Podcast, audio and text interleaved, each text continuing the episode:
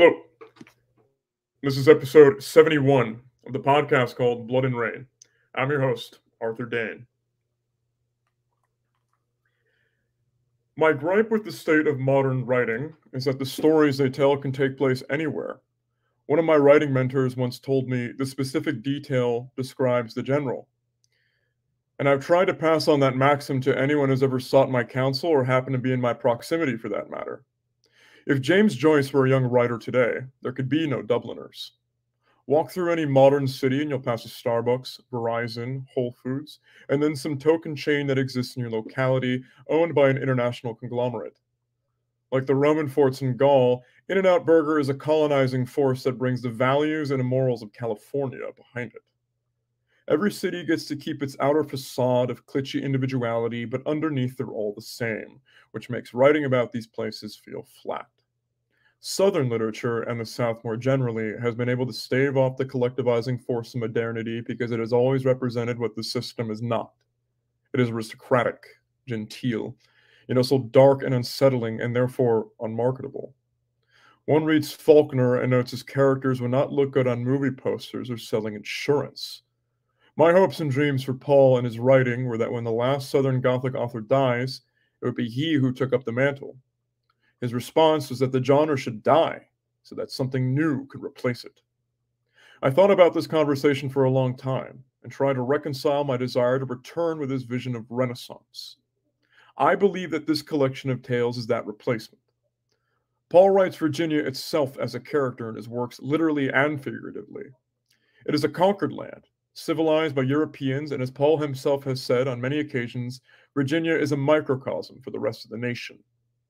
The Old Dominion is a place, whether we are talking about the Tidewater, the Blue Ridge Mountains, the James River, or Appalachia. The stories you read in this work are Virginian. The heroes and villains have no context outside their home, and while they may echo older tales from faraway lands, those stories too only make sense in their time and place. Virgil wrote the Aeneid as a founding myth to unite the Romans. Tolkien attempted the same with his Lord of the Rings. I see Paul trying to do the same thing here. Whether or not he succeeds in this, in this endeavor is not for me to say, not for any living person to say. But one day in the far flung future, if there's a young man sitting on the bank of the James with a fishing pole in one hand and a country squire's notebook in the other, there is no other barometer for success required. Foreword by T.R. Hudson, a friend. From the source material of today's podcast. A fantastic collection of new short stories titled A Country Squire's Notebook, somewhat mythologizing and immortalizing the state of Virginia, the home of today's guest. Its author, Paul Fahrenheidt. Thank you so much for being here today, Paul. Well, thank you very much, Mr. Dane. I, I, greatly appreciate that you took the time out of your busy schedule to bring me on to talk about, you know, the stuff I wrote and threw out into the ether, hoping people would like. Yeah, it's it's it's my pleasure, man. Um, you know, our uh, I think you know the most mutual friend we have is uh, none other than Jay Burden, another Virginian. And um, after him and I recorded a couple of times, he said, "I think, uh, you know, with your writing background, this is a great guy to have on your podcast." Uh, and I was already familiar with you uh, because you're somewhat of a uh, a frequent flyer in the in the DR. Uh, so I was I was happy to was happy at the prospect, and I had no idea you had uh, written a book until that time. Yeah, I mean it's it's it's recent. You know, the American mythos has been something I've been talking about since I first you know, burst onto the scene at last year's Nashville event. Um, I was really a nobody before then, but I kind of became a somebody really quick after that Nashville event. Um, and I, I was kind of I was talking about the the germ of this idea since then. Um, it has since grown, and I think it's stopped growing, but it has since grown into about a whole mythos I have planned out and like I know all of it. It's all in my head. I have all the plots, I have all the characters. I know what it's going to look like. I just need to you know, I just need to have the time to justify to sit down and just vomit all of it onto the paper and then arrange it after I do that into something that looks semi decent. But a country squire's notebook was actually completely unplanned um, in the grand scheme of things. Uh, it kind of came about as a result of necessity. Um, Dan Baltic, who is uh, another good writer, he's his his novel is is not is a really horny novel, Nutcranker, and he'll say that himself. That's part of the marketing. Um, it's good. It's just you know, it's that. But um, but you know, he said once on Twitter, and he's he's he's a really good poster. He said once on Twitter, he said, um, the best writing advice I ever got was from my landlord who said, pay rent or I'm going to call the cops. And so I took that writing advice to heart. And um, when I was uh, fired from my job earlier this year for stupid reasons, um, I had to pay my rent. And so I, you know, sat down and, you know, thought up these six short stories that were kind of like little keystone pieces of much larger stories that I already had planned and wrote them out and and you know talked to TR about it and I did manage to pay my rent and now I'm doing a lot better compared to that time and I have this first body of work to my name. Yeah, it's uh it, it sounds like it was certainly was born out of a crucible and you're sort of rushed into to putting something out before you had ever planned, which is probably for the best. Um because you know there's of all of all people to quote George R. R. Martin, who, to be fair, has created a very extensive mythos that I actually admire. It's just his execution of actual storytelling I despise. Um, he's talked about a lot of writers being architects versus gardeners, and these long-term sort of grand strategists of writing tend not to produce things until much later, himself included, for that matter. Um, so I'm glad that there was that jolt, and you know while I don't wish that kind of crucible of needing to pay rent on anybody, it certainly has produced some incredible feats of creative work, you know, in the past two centuries. So, um, and I was, uh, to be honest, I was a bit upset when I realized it's only a, a, thing of short stories. I hadn't looked into it. I hadn't, um, I hadn't opened the first page. Um, as, however, you can say that in a in an equivalent for an ebook. Um, but when Jay Burden told me about it, I was hoping it was like this entire book. When I heard the podcast that you two did together, uh, talking about this briefly, um, I heard it was short stories. It was uh, somewhat perturbed, but uh, I'm, I'm, eagerly waiting to see the entire uh, mythos unfold. Um, there's a lot of places uh, that I'd like to that I could start in. Um, but before we dive into uh, the novel itself or the, the collection of short stories itself, um, something I'm having to sort of consistently do um, is kind of reintroduce the figures of the DR to a different audience because uh, I don't really come from that neck of the woods. I'm kind of saying hi to everyone now, uh, but I come from a different uh, audience that's based in Instagram. So you could just sort of like briefly state how you got into sort of Twitter slash content creation game um, and where you're at now and where you plan to be going with that. Well, I mean, I, I got involved in sort of, I guess you could say, nascent dissident politics uh, immediately after the conclusion of Gamergate in uh, 2015. When I started watching Sargon for the first time, I was, I think, 15 years old. Um, so this has basically been my entire adult life since, you know, since I was in high school. I've been just consuming dissident content and learning more and reading stuff and all that. Um, jumped around the shop a little bit, ended up settling uh, in the in the you know universe of academic agent. Um, had had the dreams, ambitions, goals of one day becoming the people that I would listen to on the on the podcast and all that. Um, the U.S. Skildings event came around and I saw my chance. I submitted uh, submitted a topic to speak about Francis Parker Yockey and Imperium and Oswald Spengler's Decline of the West and all that. Um, and I did, and you know, you know, people still tell me about the speech, so I'm guessing it was it was pretty good. Um, but um, but you know, um, uh, I, I from there I've just been content creating, man. I don't really have a YouTube. I have one video on uh, on YouTube that I ever made, and it's about you know 20 minutes long, and it's me talking about one Spengler essay, and it will remain the only video on YouTube uh, that I ever make. I'm not a video content guy. Um, I write on my Substack. In theory, um, I uh, do a lot of Twitter Spaces. I like them because they're kind of like a ephemeral radio show. It's like you have to be there to enjoy it. I like how it's not recorded and you can't go back and listen to it. Um, which makes it kind of the more meaningful because it's just it it just vanishes once you're done with it, um, and only people's memory of it remain. Um, but another thing I do is I do a lot of IRL meetups. Um, I challenge you to find a single person in the American DR uh, that I have not met in person. Um, I have met most everyone in person uh, that I can, and I, I like to meet as many other people as I can. Copy that. Yeah, that's. Uh, I, I, heard about the the event going on this year, and that's certainly something I wanted to uh, wanted to attend. And it's not too far away. It's hop, skip, and jump away from Chicago, where I'm currently staying. But uh, preparing for a tournament uh, to fight in this summer is kind of taking the, the priority. I'm also getting married, so that's, that's completely reasonable. Um, Jay Burden got it over with quick, so he could so he could um uh, get to the U.S. event. so we can hang out with his DR buddies. Yeah, yeah basically. Yeah, uh, it's definitely something I'm hoping uh, to be in attendance uh, next year. Um, as far as uh, IRL meetups go, I keep hearing about the uh, Chicago DR, and it looks like it might be making contact. Oh yeah, they're all real good friends of mine. I, you know, Chicago is one of my favorite towns. Yeah, it's uh, you and I briefly spoke about this on a call we had the other day. Like it's um, I first got here, it's a city that you know, like any any AFF guy uh, listening to this right now is going to be hearing this for the millionth time. But when I first got here, I uh, I didn't quite understand Chicago. It was like none of this makes sense. Like I don't I don't understand this place.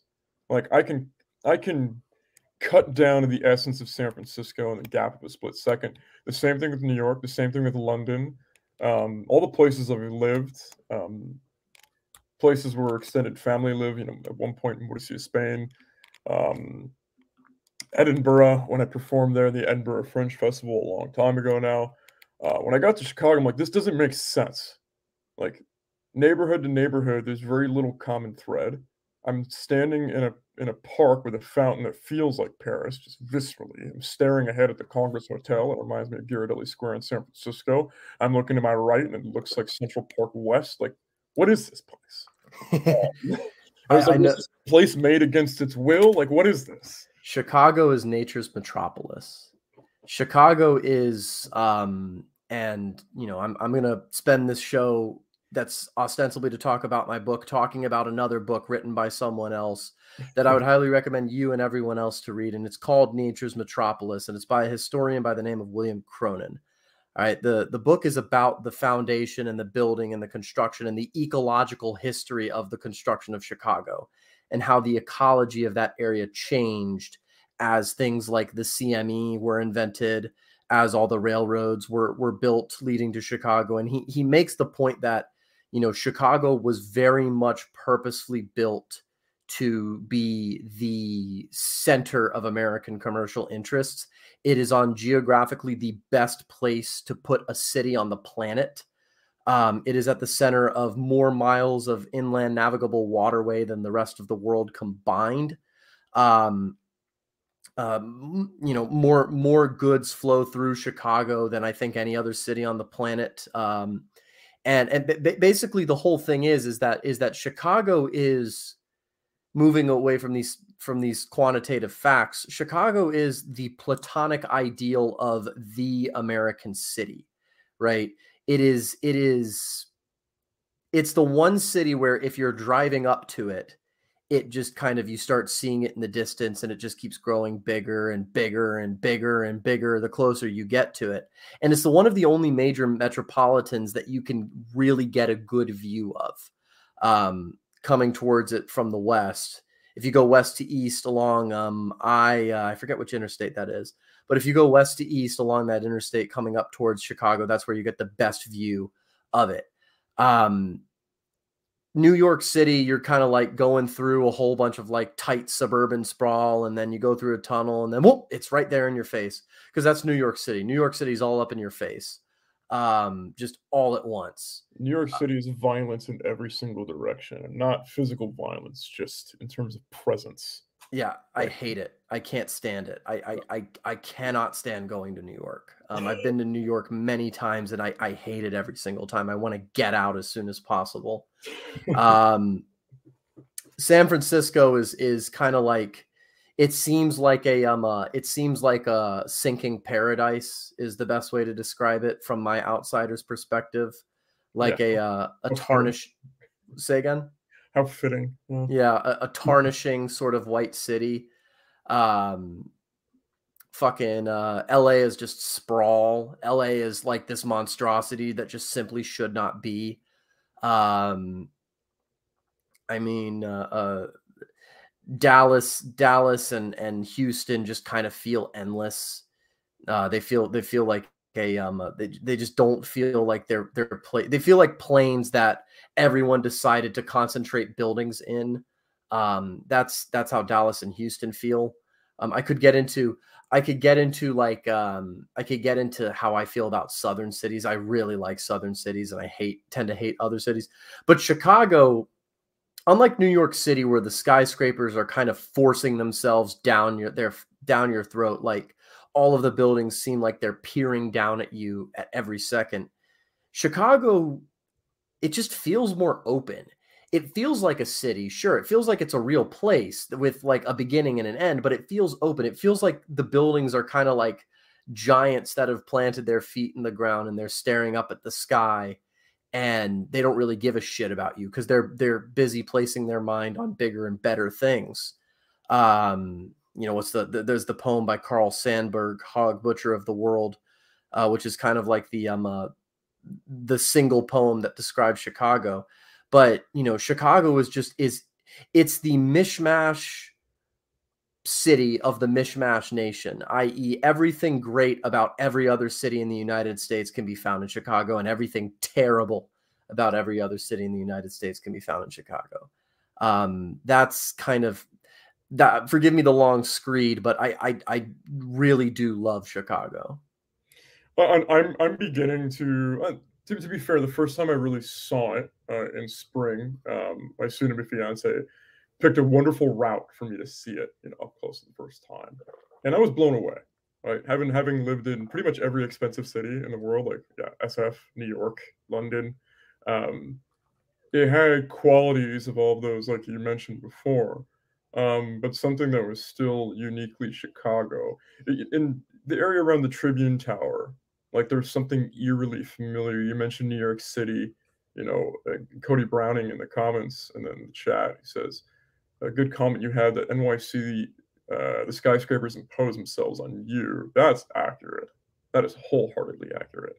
Um, and when I was living there, there was George Bagby said something about um, on Jay Bourbon's podcast, saying, "I want people to take the Mormons a bit more seriously because I don't think Joseph Smith was listening to the Holy Spirit, but he was listening to something." Um, and my most recent stream before this one, I was talking. It was quite literally in the middle of the night at a gym because I, I couldn't uh, fix right. So naturally, I go go to the gym and I hit the bag, and I'm like, you know, I'm going to do a stream about things that are that have been in my mind, you know. Um, and I felt this uh, it's almost like this what could only be classified, from my understanding, as like a Nietzschean spirit tied to these buildings, just goading you into striving for like this far more alluring in some ways than the actual truth of hierarchy and God. Um, but it's like a it's an imposter. It's deeply attractive. It's deeply aggressive. Um, and that's something that I felt briefly in Chicago, but I felt in New York in spades. And when I lived there, I was like, this is a wonderful place to disappear because no one's looking at you, because everyone's looking somewhere else. And this energy is everywhere. And I can marinate on that in much different ways than the people were trying to just get from point A to point B. So there's this, you know, New York's a wonderful place to disappear and it's a wonderful place to descend into madness. And I almost did. Um, but not to get into, and, you know, my father's a New Yorker and a good friend of mine, the Saxon Cross, who's from Louisiana. When him and I, you know, started rubbing shoulders on Instagram, I would write about San Francisco and New York. And he'd say, I love your takes on America because they're so opposite to mine coming from such an agrarian life um, you know, there's a quote saying, I need to see the world. Well, New York is the world. And in some instances, what you say about Chicago, I certainly see in New York. It's just, uh, it's a lot more aggressive and it's a lot more erratic. And if you don't know why you're there, you will get overrun. Whereas in Chicago, like you said, where they put these buildings, you, there's actually enough space to see them and experience them. Like even Soldier Field, a football stadium, is near museums. It's like much more akin to to Rome for that matter, the way it was set up. Um, we're not we're, we're not here to talk about uh, Southern's take. Well, you know, I mean, I mean, this is all of my stories are like you know, sort of regional worships, and and and you know, I can I could talk about, dude. I've been all across these United States. I've never left the country, but I I've been all across these these states united, and and I've I can I can tell you each place had a different field uh, feel, and you know, I guess to kind of wrap a bow on Chicago, like it's if you had to pick a single city in the United States that would make sense to be the capital of the United States, it would be Chicago. Chicago is the one city that makes sense to be the capital of the United States. That's all I have to say. I actually buy that. I, I, I actually buy that. I don't buy that the case in DC, of course, as they made it to be. New York just doesn't have the, the structure for it. It's just we're going to build in every which direction, for better or for worse. Certainly not going to be the West Coast. Um, you know, Chicago with that centrality, much like Madrid and then the waterway. I buy that, and not just those reasons, but many others. But I want to hear your take on on southern cities because, you know, the more Southerners I get to know, the more I'm beginning to like scrape the surface of understanding the way they hold their homeland in regard, the way they view it, the way they experience it. I've never been to a southern city with the exception of I was outside Nashville for a trade show, but didn't get to experience Nashville it. doesn't count. Ten days, Nashville. which like it's like Nashville. a Austin. It's like an extension of San Francisco at this point. But Yeah. Yeah, it's just Nashville. Nashville just doesn't count. It's it's like it's like a tourist. It's like it's like Las Vegas. Nashville's a city right now, like Las Vegas is a city. Maybe it once was a city, but not really anymore. Now, you want a southern city, Memphis. That's your town, baby. You know, Memphis. Memphis is one of the grimiest cities on earth, right up there with New Orleans. There's about three blocks of Memphis that are really nice, and the rest of the city is just just man. It's just like they call it Memphrica for a reason. Um, like the police doesn't even patrol beyond those three blocks, which also just so happen to be the whitest blocks where the old money white people live. Um, and Memphis has always been that way, man. You know, the thing about southern cities is it's kind of an oxymoron, southern cities, because the South doesn't really have cities. Um, someone once told me that there is no such thing as a sort of Yankee or a Northerner. There are only like people from cities up there. Like the, y'all don't really tend to have an idea of statehood. Even like people, even people from upstate New York don't really have an idea and a pride of statehood. It's more of like it's more of like the city or the town you're from. You know, it, it, it in the South, it's it's a lot different. There is a sort of pride in statehood.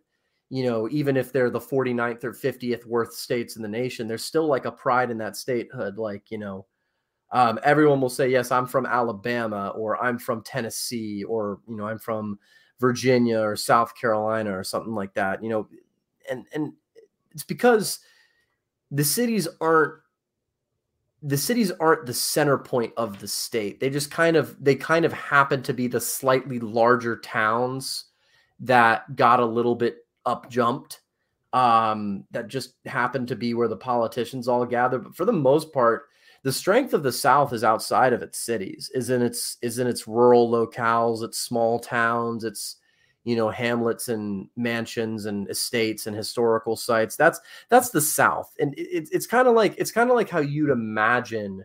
You would sort of imagine a feudal, Europe to be that way. Now, the reality of Europe is it's very heavily city dominated, but um, but I mean, the thing is, like, southern cities don't really feel like cities they just kind of feel like um like overgrown towns and some of them some of them are starting to flip the other way you know.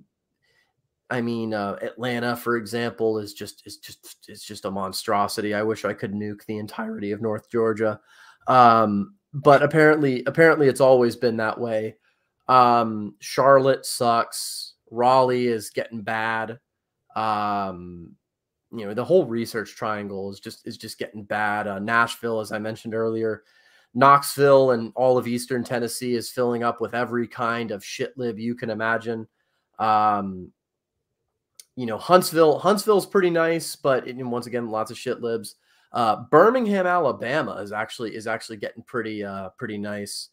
Um, but for the most part, the rest of the cities in the South are just kind of like places where, you know, you'll find you, uh, let's just say you'll find the local fauna the South is known for in large numbers uh, within uh, within many southern cities that aren't like explicitly known for anything else. New Orleans doesn't count. New Orleans isn't a southern city. New Orleans is New Orleans.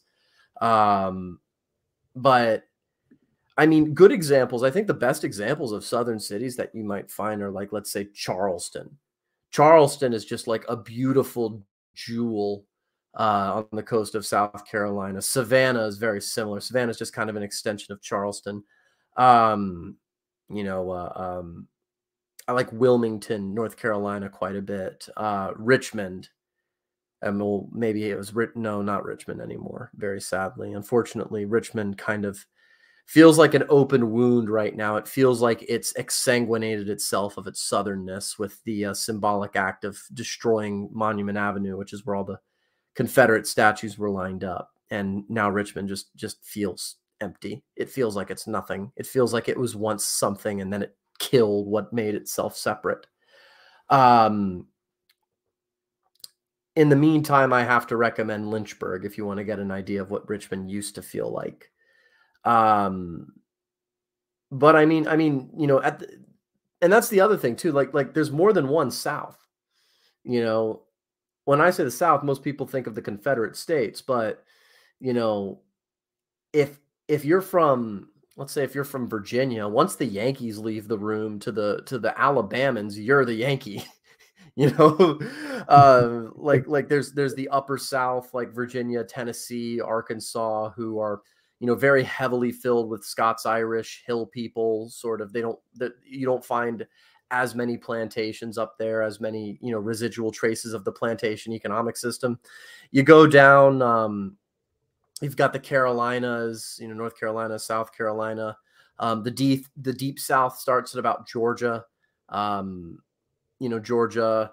Uh, I guess you could say South Carolina too, but Georgia, Alabama, Mississippi, uh, northern Florida, northern Louisiana. That's all like the deep south and and that's like that's a whole different feeling place than like let's say Tennessee or somewhere like that just in, in terms of geography and in terms of people.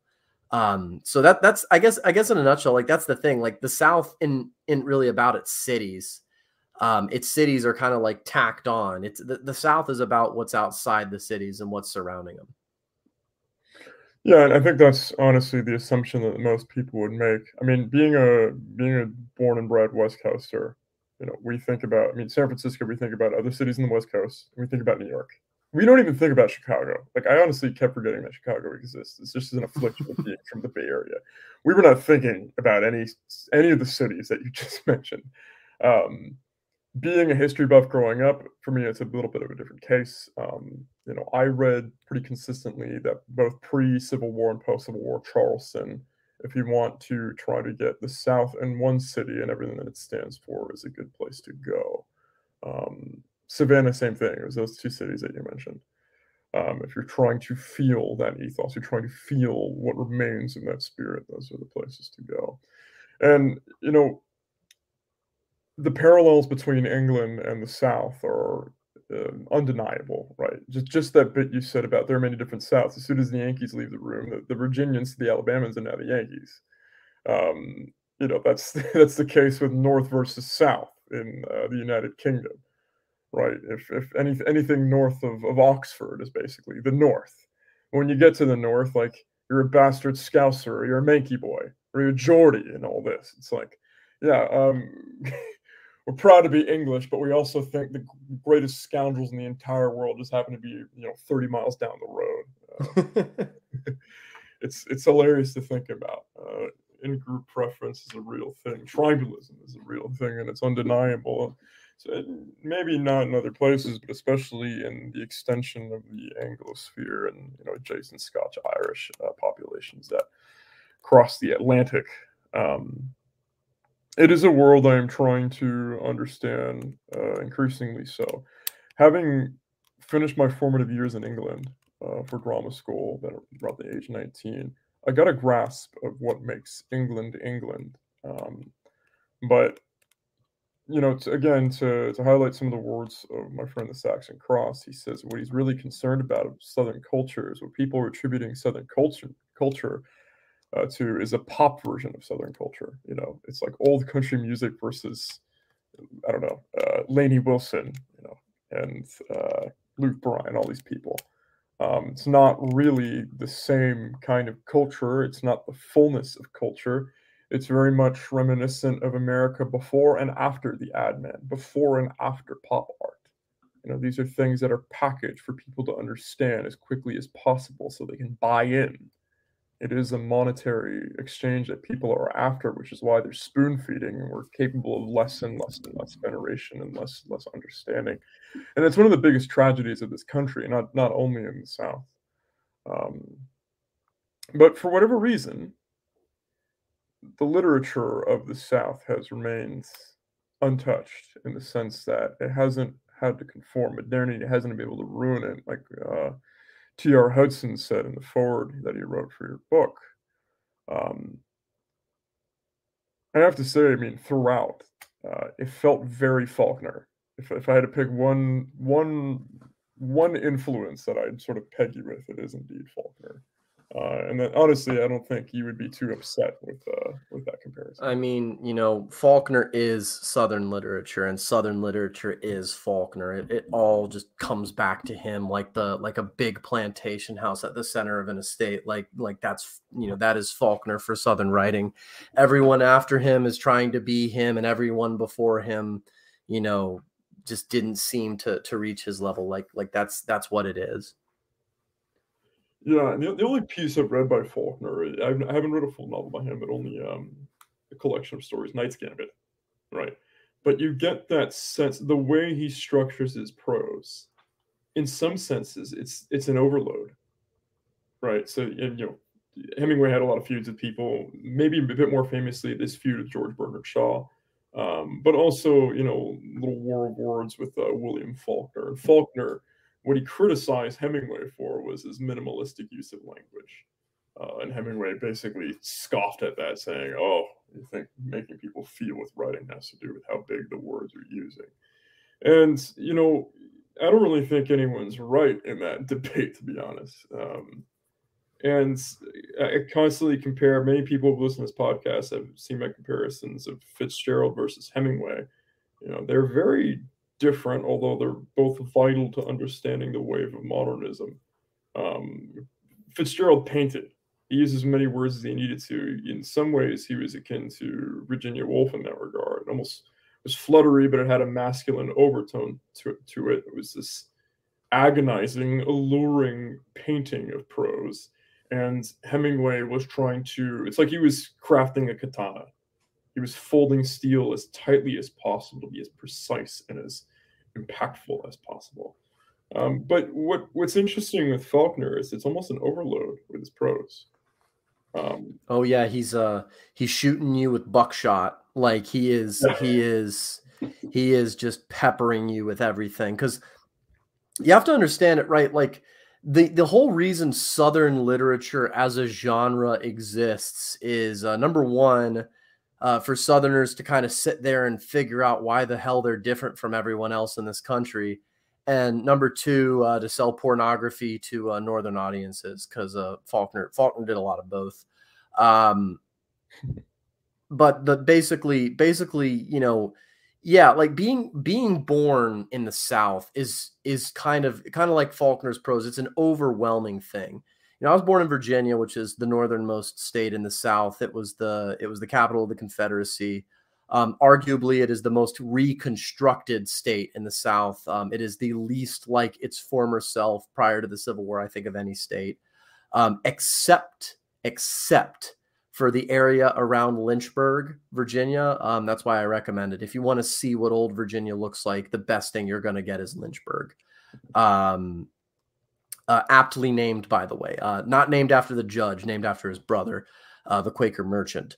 But the thing is, the thing is that um, you know, being being born in the South is you're brought up number one with a tradition which most of most of people who are outside of the south don't even really have in the first place because america is about leaving those things behind um, in favor of the new ones we got here you know the south we we're, we're we're a very backward looking people most of the time you know we're mostly because you know i don't want to say we're sore losers but we're we're sitting there basically with this massive fucking war the largest war in the 19th century um, it happened in our backyard.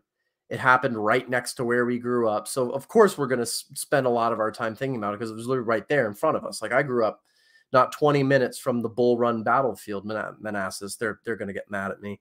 The Manassas battlefield. Um, and um, uh, you know, but my family would take me up to Gettysburg and to Sharpsburg and to you know all of these great sort of civil war battlefields that were not two hours drive from my house growing up um, and you know you're kind of sit there so you're, you're you're you're left there to kind of wonder so we had this cause we believed in or we had this thing that we fought for and we lost and were then subsequently conquered and occupied um, and we're still reeling from the consequences of that. That's kind of that's kind of what the, the whole premise of Southern literature in the first place is. It's you know John David Ebert, who's another writer, once called it, um, and he's not a Southern writer, but he he once called it fighting the Civil War by other means, basically.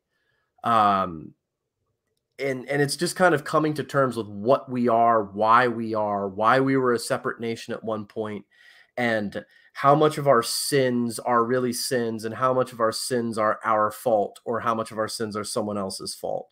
Um, and really you know it's kind of like you're, you're brought up with this sort of ideal this gone with the wind or i guess this first 30 minutes of gone with the wind ideal of what the south is and was um, contrasted with the reality, which is like deliverance, basically in some places, and you know, deliverance is very purposely meant to smear us, but you know, it is what it is. Uh, it most I've certainly seen shacks uh, in my time that look like that. Um, but you know, it, it really is. It's just this difficulty in reconciling um, this sort of great military tradition with this tradition of defeat, with this you know being a part of the founding bones of the country and yet you're the most disgraced part of the country that the rest of the country is kind of ashamed of and and you know you're you're kind of left to sort it all out and it's it's really big problems for you know young people growing up to sort out. Maybe that's why southerners hunt and fish all the time because they don't want to think about the problems of what it is to be a southerner. And you know people like faulkner come along and just kind of kind of explore every single aspect and of all of his novels you know he explores it and that's kind of that's all that southern literature really exists to do is to is to kind of answer this big question as to what is the south and why are we different from the rest of america?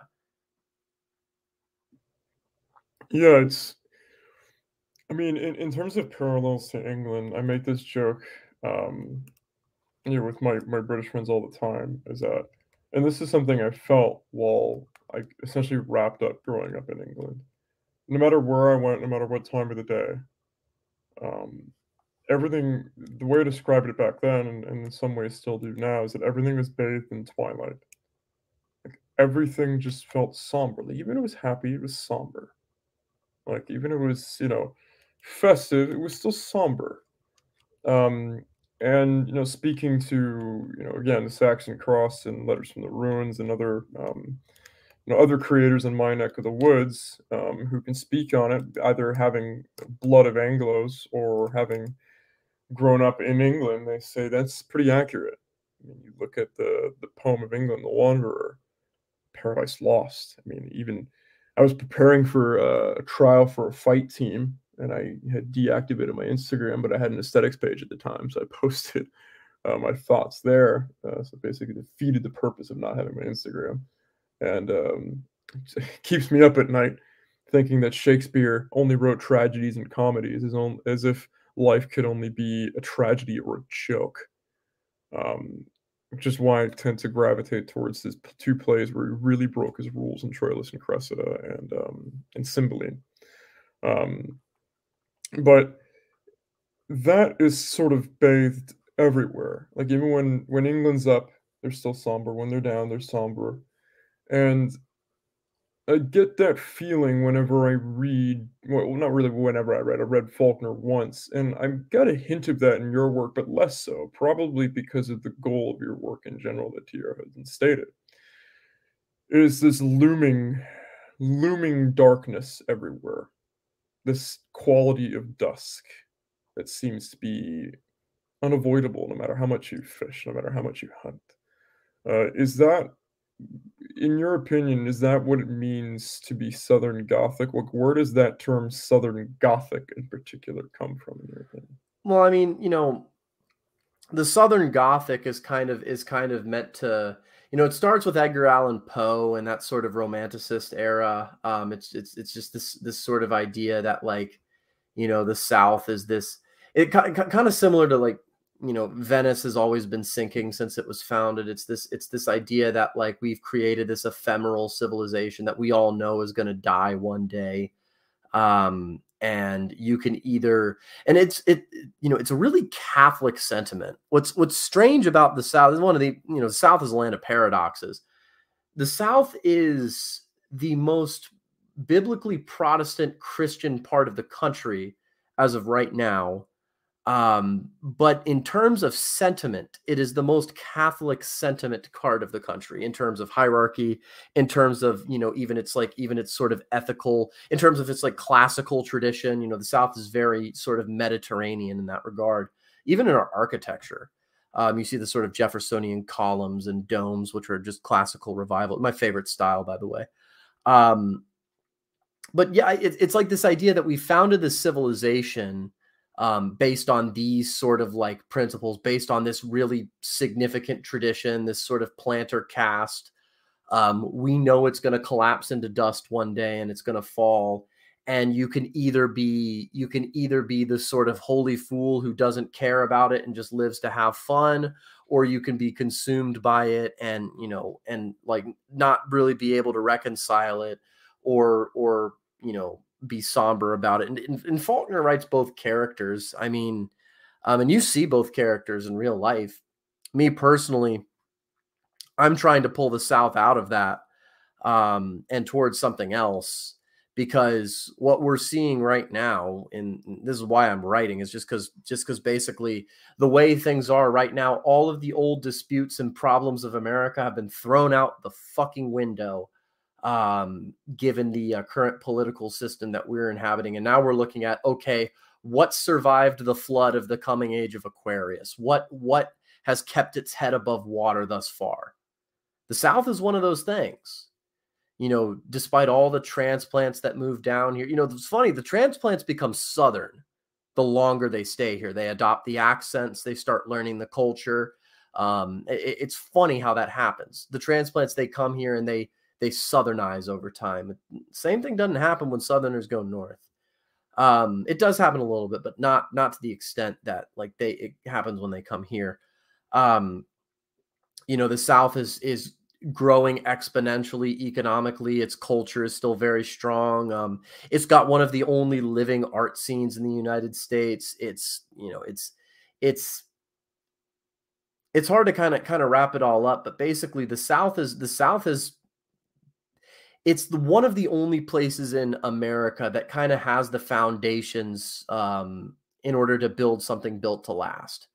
Because you know the, the, the sort of New England Northern alternative proposition of what an America is is you know purposefully meant to be impermanent because building things to last is what aristocrats do, and they have this very Protestant sort of sensibility, or not even so this like reformed sensibility that you perpetually break down and remake yourself better and better and better and better. And, you know, people talk about Nietzsche a lot. Well, Nietzsche got some of his most profound inspiration from the New England transcendentalists. Like Nietzsche loved Thoreau. Uh, he loved Emerson too. And he read all of them. And that's kind of that's one of the big bases for his sort of for his sort of Nietzschean um perpetual striving set of ethics you know it comes from that new england. The problem with that is is it's like is it's like you're burning yourself out like a firework. You know yeah it's really impressive but it just ceases to be once the show is over. Um, the south never sought to be that impressive. It just it sought to build things to last and to and to do all of that. And i mean I don't know. I, have completely forgot like the question or the prompt I was answering. I got my conversation, my own, my own incessant need for talking carried me away. Uh, no, I, I like facilitating that quite a bit because people's tangent brains typically bring up things that I like to discuss. So, um, yeah, that's a pretty interesting thought because when people equip, uh, when people think about the, the founding of this nation, right? Um, you know, they're not even really thinking about the South in its entirety. They're not thinking about Georgia. You know, nine out of 10 people wouldn't really be able to recollect the fact of how involved the Spanish were in assisting the, the, the American Revolution in the Southern Front. Like, that's something that, yeah, it's probably going to get forgotten. In a lot of ways, people aren't thinking about New York either. Um, New York was kind of sidelined by 100 plus ships in, in, in the harbor. So, when people are thinking about the founding of this nation, they're thinking about the Mid Atlantic region, more particularly uh, Virginia, and they're thinking about New England. They're thinking about Connecticut. They're thinking about Massachusetts. Um, they're thinking about Plymouth Rock. They're thinking about Puritanism. Um, those Lexington are the two. Concord, Philadelphia, all those other places. Absolutely, yeah. They're they're thinking, yeah, Continental Congress um, you know, the powerhouses of which really came from Virginia, the exception of John Adams. Um, but you know, some people, you know, you, you have to call John Adams a powerhouse whether you like uh, Federalist politics or not. Um, and you know, with the the invention of like the WASP class, you know, the intermarrying of you know Southern elites and New Englander elites, uh, it's clear like kind of reflects what you just said that people will southernize if they go to the south, but southerners don't northernize when they move elsewhere. It just doesn't happen. And that's probably due to the aforementioned affinity for continuity they have. Maybe at this point it's been enough time inherently. Um, that energy you're speaking of a blank slate, you know, it's very Locke. You know, we're going to build something, we're going to tear it down, we're going to do it again even better. That's the affliction that we mentioned before of New York. I mean, the original uh, Penn Station is a masterpiece, and they tore it down from Madison Square Garden. Like it's just, it's a joke. It's it's a disgrace. Like they destroyed some of the most gorgeous stone towers and replaced them with steel and glass monstrosities. Like you can, new can be wrong. Um, as an aside, some of the the systems that we use in, in anti-fragile fitness are old you'd think that science has like this cutting edge, you know, new way to get stronger. And people are are doing new things just because they're new and they're less effective. Like that's mm, that's a folly of humanity that's pretty consistent that we think new is this next step when oftentimes it can be a pitfall. Um, what strikes me as almost somewhat of a white pill amidst like all this this dusk is the fact that the South can endure inherently, as you're saying, the way they sort of organize themselves for continuity and, and building things to last. That humility actually reflects the state of the United States before its entrance into the world stage. Um, I spoke on a previous podcast, or I was a guest on the Renaissance of Men podcast that the term that we in the martial arts community love so much called kaizen, where it's like you're it's like the sustainable it's quote unquote sustainable development, which is like a dirty term now thanks to Klaus Schwab. But um, it's like I am taking on more additions to my training that are sustainable and I'll be able to add on them over time as opposed to overloading myself. Um, that term kaizen was actually learned from the Americans that didn't originate in Japan. Um, so if we remove, you know, and everyone has a debate about how much you have to remove from America's folly, from America's line of mistakes in the name of progress, like how much time you need to remove. Some people would say 60 years, some people would say 100 years. It doesn't really matter.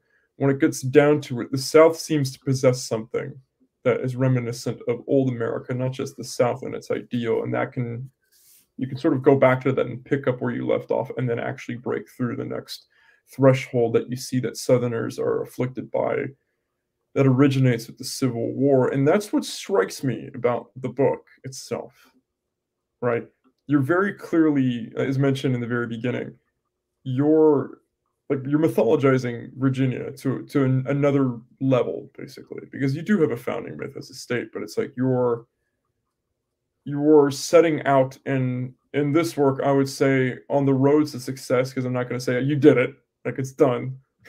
You know, you you you have ushered in the next era of Southern plot. I'm not saying that because there's quite a bit of time to go, and I I'm sure as hell hope you have a hell of a lot more to write. Oh yeah. Um, yeah, it's it's funny. We've we've we've spent 50 minutes talking about basically everything other than this book. well, that, that, that's that's the way to zero in, right? A lot of people would say you're going on a, a, series of tangents. No, I'm eliminating everything else that's unnecessary, so we can actually get into a discussion about the book that is uninterrupted and deepens to the point of getting to the questions that need yeah. to be asked. Plus, plus we got a bunch of like previous conversation things we can reference while I'm talking about the book. yeah, absolutely. And that that quality where you where you told T.R. Hudson, no, I don't want to pick up where Faulkner left off. I want that all to die because that is rooted in the affliction of the Civil War. But there is a South before the Civil War, and that can be my bedrock, so to speak. That comes through in the writing it's a hell of a lot brighter than any other piece of you know southern literature or reference to the south that i've ever seen you speak you speak on that a bit more yeah i mean you know this is something that actually you know the postmodern southern writers walker percy being the primary example started on. Um, walker percy wrote in one of his essays that the southerners of you know the southerners of he was writing in the 80s like the southerners of today have a lot more in common with their ancestors in 1820 than they do in 1920 and quite frankly i think the 21st century is just going to be almost i don't want to say a total repeat but almost a total repeat of the 19th century it's going to look a lot more like that i'm not saying there's going to be a second civil war or something but yeah man you know the Civil War is just kind of it's kind of this thing that like basically ruined the fun party that was the South before the Civil War. The South was just this total like like you, you read about you know Southern hospitality and shit like like there are stories of vagabonds who would go from Washington D.C. down to like New Orleans and they never had to pay for an inn they would just knock on random people's houses and they'd be put up as though they were honored guests and fed all of this like you know pheasant and turkey and and and any sort of wild and it was just one big massive party and like duels were fought and you know drink was spilled everywhere and and you know affairs of honor and romance and intrigue and all that. You know and part of that may be mythologized part of that is real. And it's kind of that spirit you know my profile picture my profile picture is of william byrd ii all right, William Byrd II is a figure most people don't know in American history, and he's kind of this like this interesting transition figure. He was an English gentleman, but he was born in America, and he kind of he's kind of one of these bridge figures to like this this cavalier aristocracy that would later become the old Virginia planters. Um, he founds the he founded the city of Richmond. He surveyed the borderline between Virginia and North Carolina um, and he bought and built Westover Plantation, which is, you know, my personal one of my personal favorite places on earth, one of the best examples of Georgian architecture in the United States. Um, and and so so basically there was this whole world of what the South was and really what America was before the Civil War. You know, I, I say this to people my ideal of what an America I want to bring about in my lifetime is an America like the America under the administration of James Monroe. Like it, it's literally called the era of good feelings. Like, are you kidding me? Why wouldn't you, why wouldn't you want to go back to that? You know, like like you know, all the cities had this sort of brick kind of um, so there was a lot of old colonial architecture mixing with the new sort of federalist neoclassical architecture. Um, you know, those those beautiful little buntings those half circles of red white and blue you'd see everywhere. Flags were all over the place. There was you know legends were spread about revolutionary war generals we don't even know about now like tadeusz kosciuszko um, like kazimir pulaski and and you know the uh, the Baron von Steuben and you know Nathaniel Greene and Light Horse Harry Lee and and and you know uh, Horatio Gates. And and I could keep like all of these like the Lafayette, man. When Lafayette visited the United States, about a good third of the United States just renamed their town, county, street, whatever to Lafayette just because he came there to the to the not even not even because he came there, just because he entered the United States.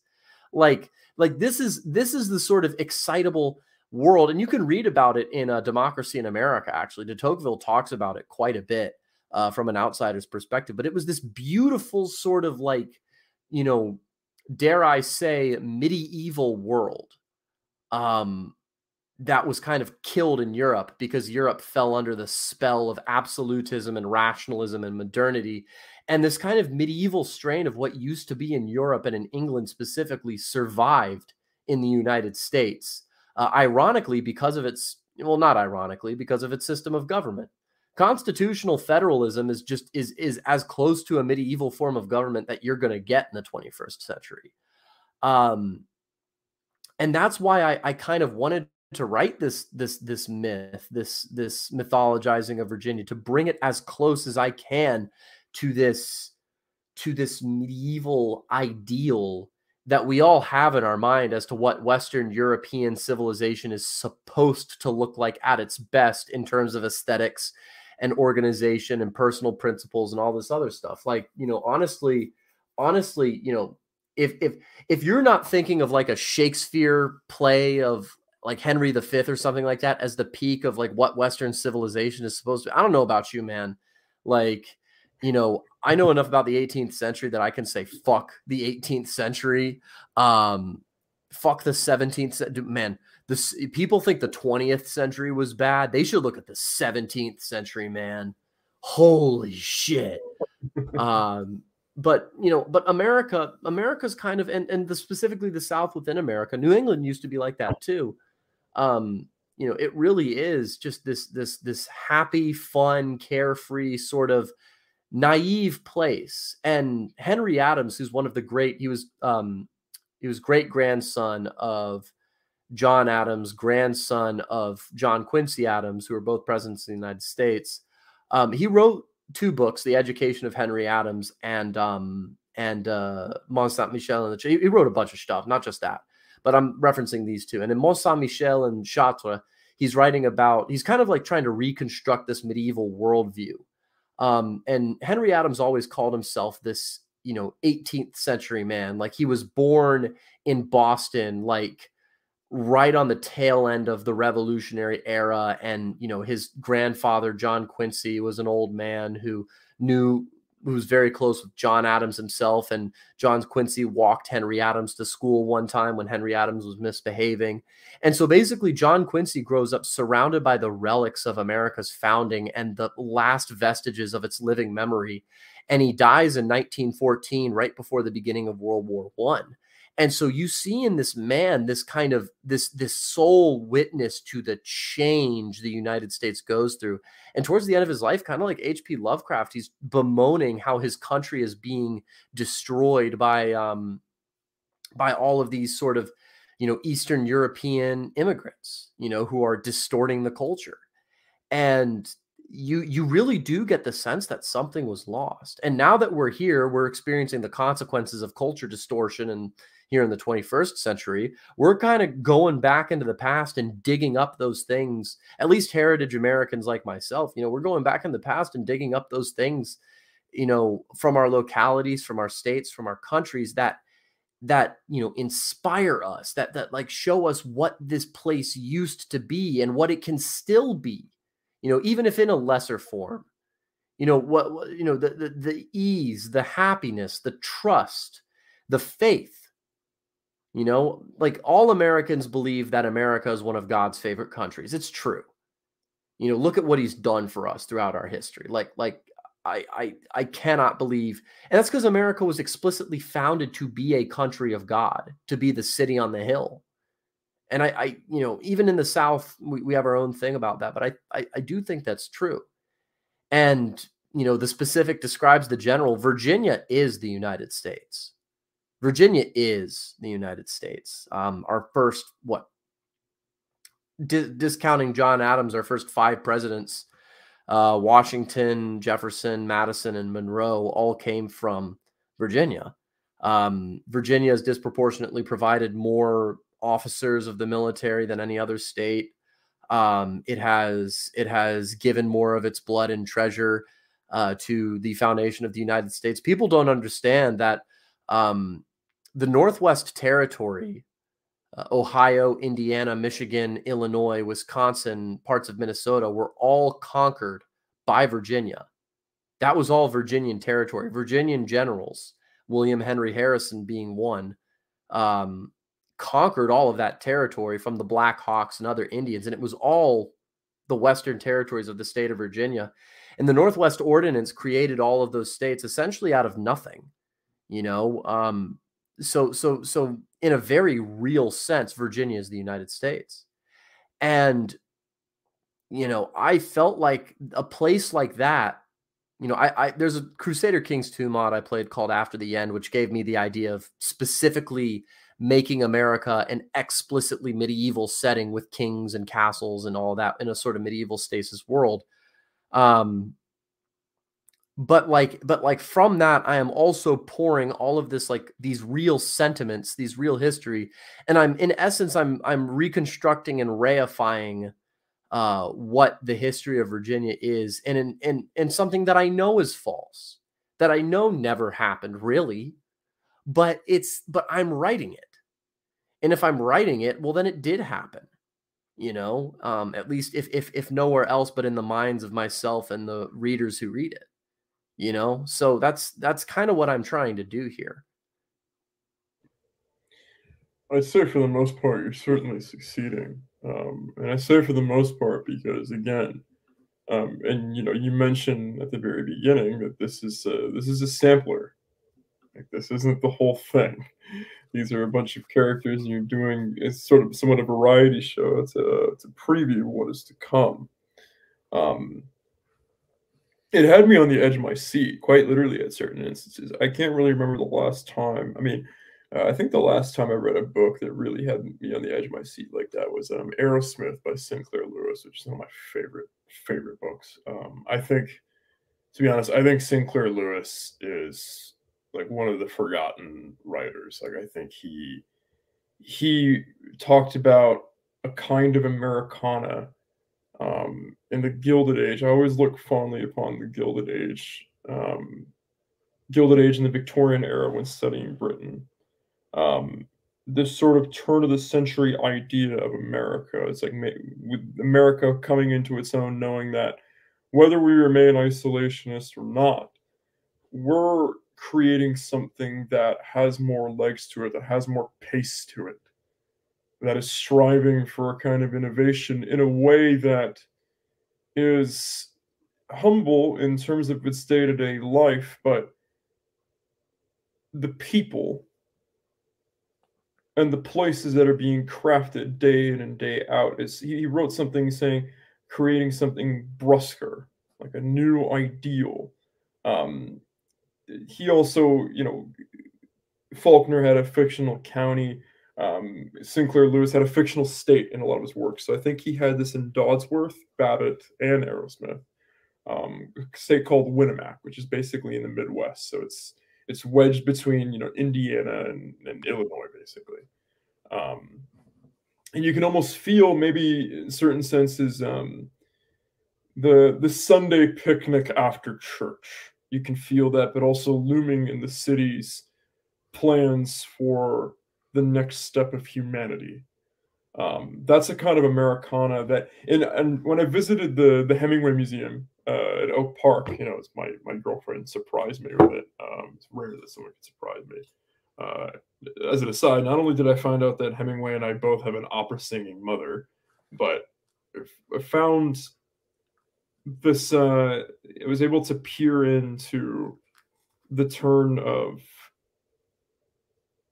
America flirting with modernism before it came about. And you can start to see why it was Hemingway, why Hemingway was the way that he was, why he was so international, why he was so blank slate, why he rejected so much of his surroundings, much like the rest of the nation. Um, that house at Oak Park and seeing the old pictures is reminiscent of the kind of America that Sinclair Lewis um, uh, wrote about and captured. The kind of America that you're capturing, this kind of Americana is it's almost like you've taken principles of poetry and I, I think in a lot of ways this is very southern and is very faulkner as well but you're taking qualities of poetry and plugging them into prose. You're not you're not writing beowulf you're not writing these epic poems you were taking the structure of prose but you were speaking on something that is real in essence and making an actual narrative out of it as if it were a true course of events. You're expressing what's seen in spirit. There's a great line, great line you have describing, um, you know, with the. I don't want to spoil too much. Like I could. No, I, please, please read it. I could. Uh, I could talk about. Um, I, I think I have it memorized. Uh, can paraphrase at the very least. You know, the the the short story with the clans right? So mm-hmm. MacDonald, um, you know, they're going to settle this dispute by fighting, uh, fighting to first bleed, basically. And the McDonald's they follow the letter of the law, not the spirit of the law in their approach. Um, you're not, that, that reflects what I see what you're doing with your writing with the Country Squire's Notebook. You're taking the spirit of the South that's typically placed in a song like Dixie or a poem, a poem would be like The Wanderer in England, but you're putting it into prose, which is very difficult. It's very difficult because it's if you go, it's a it's a tightrope. If you go lean too much one way, you fall over of being too safe. It's just like, oh, I can see what you're trying to do, but you just didn't go far enough with it. And you go too far, it looks farcical and, and childish almost. But you manage to stay on the tightrope. Yeah, and you know, I think I think I think you're you're kind of getting at indeed what I am trying to do, which is which is sort of take these principles of poetry, and you know, I what the great Western innovation for literature is is prose, right? Prose simply didn't exist the way it does now. Um, prior to like probably even Shakespeare. I think Shakespeare invented prose writing. Um, and so, in all honesty, if you're brought up in that tradition, you're kind of LARPing if you're writing in anything other than prose. Um, maybe towards maybe as you get better at it and you learn the techniques of something like epic poetry, you could write an outright epic poem. But the thing is, is I don't think and I, I like the Odyssey and I like the Iliad and I like the Aeneid um, and and all those other great epic poems. And I'm not here to shit talk them. It's just they were more relevant to an oral culture that was a lot slower. That you had people who memorized them, that you could shout them out. But you know, we in the West are like a bunch of autistic nerds who like to sit there and read our texts. All right. Um, we are that is that is and that might be a little bit Spenglerian, but that's how we're different you know we like to sit there and quietly read our books um you know slowly sh- changing and shaping our mind and so in, in in my mind like like that's kind of the thing i'm working with you know i'm writing this for someone to quietly read i'm trying to make it as entertaining of a quiet read as possible. I have a lot of imagery um my writing style. Some people say i write like i'm writing video game cutscenes like they're reading a video game cutscene. Um you know it's it's very much like you know it's very blunt for southern writing. Southern writing is usually um it has like little southern writing is kind of like um uh fighting a knife fighter like he, there's a lot of dancing around and every so often you get stabbed. Mm-hmm. um you know for me my writing i kind of like it's kind of like fighting a dude with a club. You know you're gonna get hit quite a bit. Um and that's kind of how i do it you know it's it's like because because we're at the point with you know de- decreasing attention spans are a thing both for readers and writers.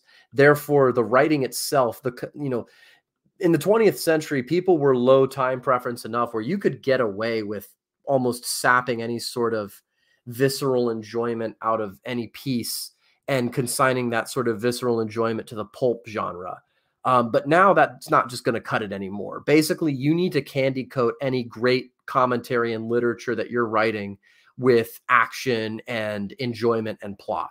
That's what you're going to need to do.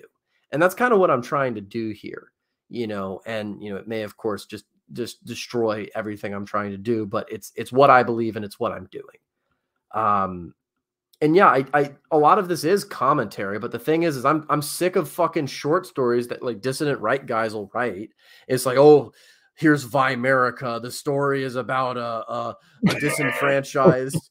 the story is about a disenfranchised young man who doesn't do anything and you know sits there and plays video games all day and you know wishes his life didn't suck and you know he goes out and he does this base thing and that's the story guys and you know oh total collapse. And i'm like motherfucker fuck you. I don't want to read that shit. I don't want to i don't want to i don't want to read what my everyday life is i'm just kidding. I'm, i have a very happy life. Um i don't want to i don't want to read what like i see people like l posting on you know on twitter like, like, bro, like, get that shit out of here. You know, write about something fun. Write about something that you like. Write about something that's enjoyable. Write about some, uh, you know. And and here's the other thing: I hate tragedies. I absolutely despise tragedies. I've always hated tragedies of any kind because, man, I, I, you know, it just, it, it's like, it's like, you know, rending open your soul for no reason you know, I try to write, you know, people like, oh, you're never going to write great literature this way. All great literature is born of suffering. Um, but you know what, man, fuck that shit. Like, I like comedies. I like it when things, because guess what? The world is a comedy. God loves comedy. God doesn't really like tragedy so much, mostly because God's never, I'm, I'm not going to say God's, ne- God knows tragedy. I'm not going to sit here and say what God knows and doesn't know. Um, but I, you know, God has a sense of humor and he, he he sets up things that are i think entirely i think the whole world is in existence to basically just give god some entertainment. I think that's why it's there. Um and i'm here to do it man. And you know i like lighthearted shit that has some commentary on some stuff and you know and yeah there's there's terrible sufferings and personal tragedies that the characters have to go through but usually they come out it they they tend to find i like writing characters especially in this southern context who find the best of themselves when they are confronted with terrible situations you know who who who reach down and that's kind of the heroic impulse isn't it? It's like it's like when you take someone and you place them in the worst situation that person either breaks or find something within them and stands. You know, that's what the South did. That's what the South did during the um uh, the Civil War. The South found within itself its best virtues and aspects during the Civil War. You know, its total commitment to the cause it believed in. Um, what is it? I think it was something like 90% of Southern men were under arms at one point or another. That's completely fucking inconceivable, especially even to the especially to the modern day you know 90% 9 out of 10 of all men that you would ever meet were in the southern army at one point or another you know? And yeah there were a lot of deserters and you know shirkers and all the other stuff but i'm not going to get into that. Um and you know and they were they were they were yet you read about how poorly equipped they were. Like most of them didn't have shoes. They wore rags that were like dyed by their wives. They they were like these gaunt thin scarecrow looking guys because because their rations were like meager to none. Um they were covered in dirt and mud and you know had a mishmash of all sorts of different muskets and all that and a terrible discipline. Um what they had was elan and sort of a a you know excess of bravery which allowed them to do some some totally unbelievable things. And they were led by these like war wizard sort of shaman chieftains um who almost like like like magically just produced these victories as if by incantation. You know you read about what you read about what Stonewall Jackson did in the Valley campaign where he humiliated the Pathfinder John C. Fremont um, who was a national hero, by the way. Everyone thought he was like this great general. Um, he was also a son of a bitch, and I hate him because of his personal politics. Fuck you, John C. Fremont. I hope you're burning in hell with um uh, with uh, Phil Sheridan and uh, George Stoneman and the rest. Um, M- meanwhile, on Twitter, I was just like talking about how John C. Fremont uh, coined the term Golden Gate, uh, won San Francisco for Mexico. I'm like, oh, what a great guy. the Southern sensitivities, not so much. Well, you know, I mean, I mean, Fremont, Fremont was a radical abolitionist, and he was like, he was like foaming at the mouth, like like he was straight up an ideologue. Um, I'm, and yeah, he's he's great for California. He could be one of your California heroes, but down here, Stonewall Jackson just kicked his ass with a force about one quarter of the size that uh, Fremont and Banks. Oh, I, I, don't I don't think that anyone's under any like illusion that Stonewall Jackson wasn't the greatest general of the Civil War and may, maybe that century. Like I have to so, go back and look. Like maybe von Mackensen or von Moltke. Well, no, okay, Napoleon. So yeah, there. Well, but. so as as a dude, as a dude who was educated in military theory, um, I have a military background. I have to, I have to disagree with you because Stonewall Jackson's Vic, Stonewall Jackson was not the great general. Stonewall Jackson was the most favored by God of any general, I think, in the 19th century, which is more important. Um, like you read about what happened at Chancellorsville. Yeah. He just, he, he just he just takes he just takes 18 he's like he's meeting with Lee on the first morning of Chancellorsville and or second morning of Chancellorsville. Um and Lee's like, "Okay, I think, you know, Jackson got this word from this major. He's like, "Yeah, I think I could do a flanking movement on Hooker's army." Keep in mind, Hooker has an army twice the size of Lee's and another army crossing the Rappahannock, being barely held back by Jubal Early um, that's the exact same size. So Lee is outnumbered about, I think, 140,000 to about maybe, maybe I think uh, 40,000 or something like that. I don't remember the exact numbers, but 62. Don't ask. I yeah. Mean, I, I was a big military history, but for a long time. So do, sorry, do carry on. Yeah, I'm, I'm I'm fuzzy on details. That's always been my weakness. I'm fuzzy on details. Um, but Stonewall Jackson is, is meeting with Lee, and he says to Lee, he's like, "All right, I'm going to do a flanking movement and Lee's like, okay, how many men do you need? And he said, my whole corps, which is like, which is like, you know, the line. It was like eighteen thousand men. It was like like sixty percent of um of Lee's force available at Chancellorsville at the time. And Lee's like, what will you leave me? And then Jackson said Anderson and McLaws divisions. and Lee just kind of looks at him and he's like, carry on then.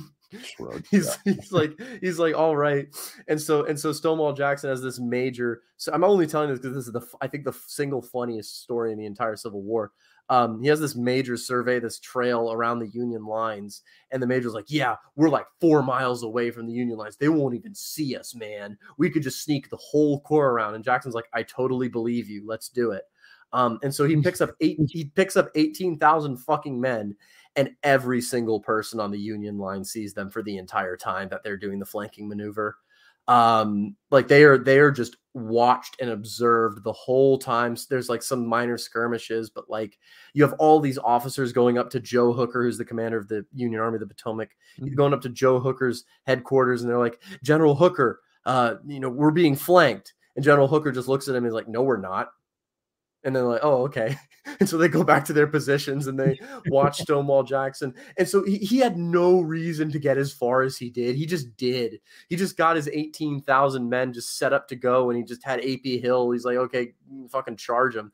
And then they did. And they happened to come out on the extreme Union right where um uh, General Howard's uh, German Corps was stationed. This was the worst performing corps in the entire Army of the Potomac. None of them spoke English. They were all like, you know, 48ers who who didn't really who were like basically drafted fresh off the boat and press ganged into the Union armies. They didn't really give a shit. They liked that German general they fought under Franz Sigel, and but like uh, after he was replaced, they, they they they didn't care. Um, and so Stonewall Jackson comes out of nowhere, and it's like they're sitting there literally with their pants down, their rifles stacked, playing cards. And like they have all these screaming. And keep in mind, when you know Stonewall Jackson's men were going through the woods to charge this position, this is in a place called the Wilderness, and I promise I'll bring this back to the book in a second. Um, this is in a place called the Wilderness, which is some of the thickest woods in Virginia. That's why it's called that. And every single piece of clothing on these rebel soldiers had been stripped off. So basically, you have all of these hollering banshees that are kind of like a Celtic war band that I imagine the Roman legion would see um, burst out of the woods, bare ass naked with muskets in hand, screaming their rebel yell. Um, and it just causes an automatic mass rout. Like, like whole, like it, it was inconceivable what this, like this was an eight hour flanking movement that was launched. The attack was launched almost at sundown and like this was the most successful maneuver that anyone had done in the army of the potomac or in the army of northern virginia and it could have been a cannae um, if stonewall jackson had not been killed by friendly fire that evening. I think i think god was like impressed enough. He was like he was like okay i think this is a good enough performance. You don't have to live on earth anymore. Come back and join me. Um and you know i, I talk about that a lot because you know stonewall jackson jacks is, is is kind of reconstructed into this half deified figure called Jack Stonewall within this story. I have my mm-hmm. own pantheon too. Um, within I, this I, universe. I noticed that, yeah. yeah, it's like it's like, you know, so so I'm a I'm a foaming at the mouth Christian. I used to be a Hindu. Some people still bring it up. Okay, I understand it, but like right now, you know, I believe in God, and you'll you'll see that in the story too if you read it. But like within every European man's mind exists this weird sort of balance between a pagan past and the Christian present. Um, and I think any serious like writer of fantasy or any of this sort of genre tries to do that. But like, and there's all sorts of like American pantheon ideas out there, like deifying the founding fathers, and there does need to be an aspect of that. Um, some deify Confederate generals. There also needs to be an aspect of that, but you know, America has its own sort of like figures that you could easily turn into a pantheon, and I've I've I've kind of done it. You know, I limited myself to to to, to two Confederate generals. I feel like two Confederate generals turned into gods was enough. Um, minor deities, of course, not you know God, um, but you know there's there's you know also like for example the god of messengers is is the, the sort of Mercury figure is Paul Revere um the um the you know the the, the god king is the is the serpent amaru um which some say america is named after. Um the sort of earth mother goddess is the angel columbia. You know it's it's it's like it's like all of these things are things that we have that we could spin it like you know the god of artisans craftsmen you know uh, laborers and Negroes is John Henry. You know, like like this is these are all thing we have things in our history that we could kind of like Tolkien does just spin up into this minor this minor mythology. And you know, whole peoples that we understand now can be completely defined by the patronage of one or another deity. You know, you've you've also got I've got my sort of Mephistopheles figure in the turncoat. Um, you know, Americans hate traitors. We're one of the few places that still does. Um, and all that other stuff. I mean, I mean, that's kind of I don't even know where I'm going with this, but it's like it's like yeah, like this is I, I'm I'm trying my best to build like a holistic world here that you know encompasses both things that are well known and things slightly more esoteric. And it's not even just things from American history. You know, for example, my favorite story to write and my personal favorite of this was Martinsville's last race. You know, that was my favorite story to write. And that's just because I, you know, NASCAR in many ways is is one of these like few was one of these few places where heroes you would still see heroes compete against each other every Sunday um, in their chariots, and you would see some of them die. That's my that was my favorite of of all of them and I didn't think it would be when I first started reading it. I was I actually considered skipping it and going back to it because I saw a glimpse of there's a dragon involved. I'm like, I want to read the dragon story. And I, was at a I was at a pie shop that you know uh, does a good uh, London fog across the street from uh from the gym I'm I'm training out of, and I was just like, yeah, I want to read the dragon story, but I stuck to it, and I was so glad that I did. Like that. Uh, that, that that that story legitimately blew me away. I'm not gonna lie. Like the, the, story of the Klansman had me on the edge of my seat. It was very entertaining, especially um, you know, the dueling fiddlers. Uh, that in essence too was like very much like fighting, which is why I enjoyed it so much. It's like high IQ fighting, right? Most fighters I meet aren't thinking at a certain level.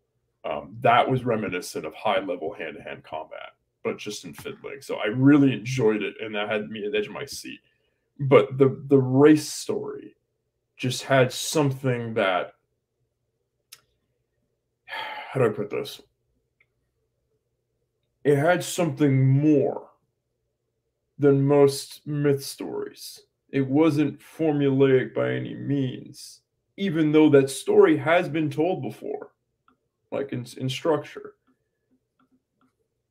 But you gave it a kind of life, you gave it a kind of, I don't even want to say madness, but its protagonist had a level of commitment that most people would actually just deem quite literally insane. And you even you even touched upon that with um and i love the way you framed the memory in the library. Like i forget i'm paraphrasing but you said the word spoke basically from three years ago as if someone was saying it right then and now. Though i forget the exact way you phrase it but that just um hold on. A long removed voice spoke in a longer removed hall and the silence that followed slammed shutters on the memory before it could continue. That yeah.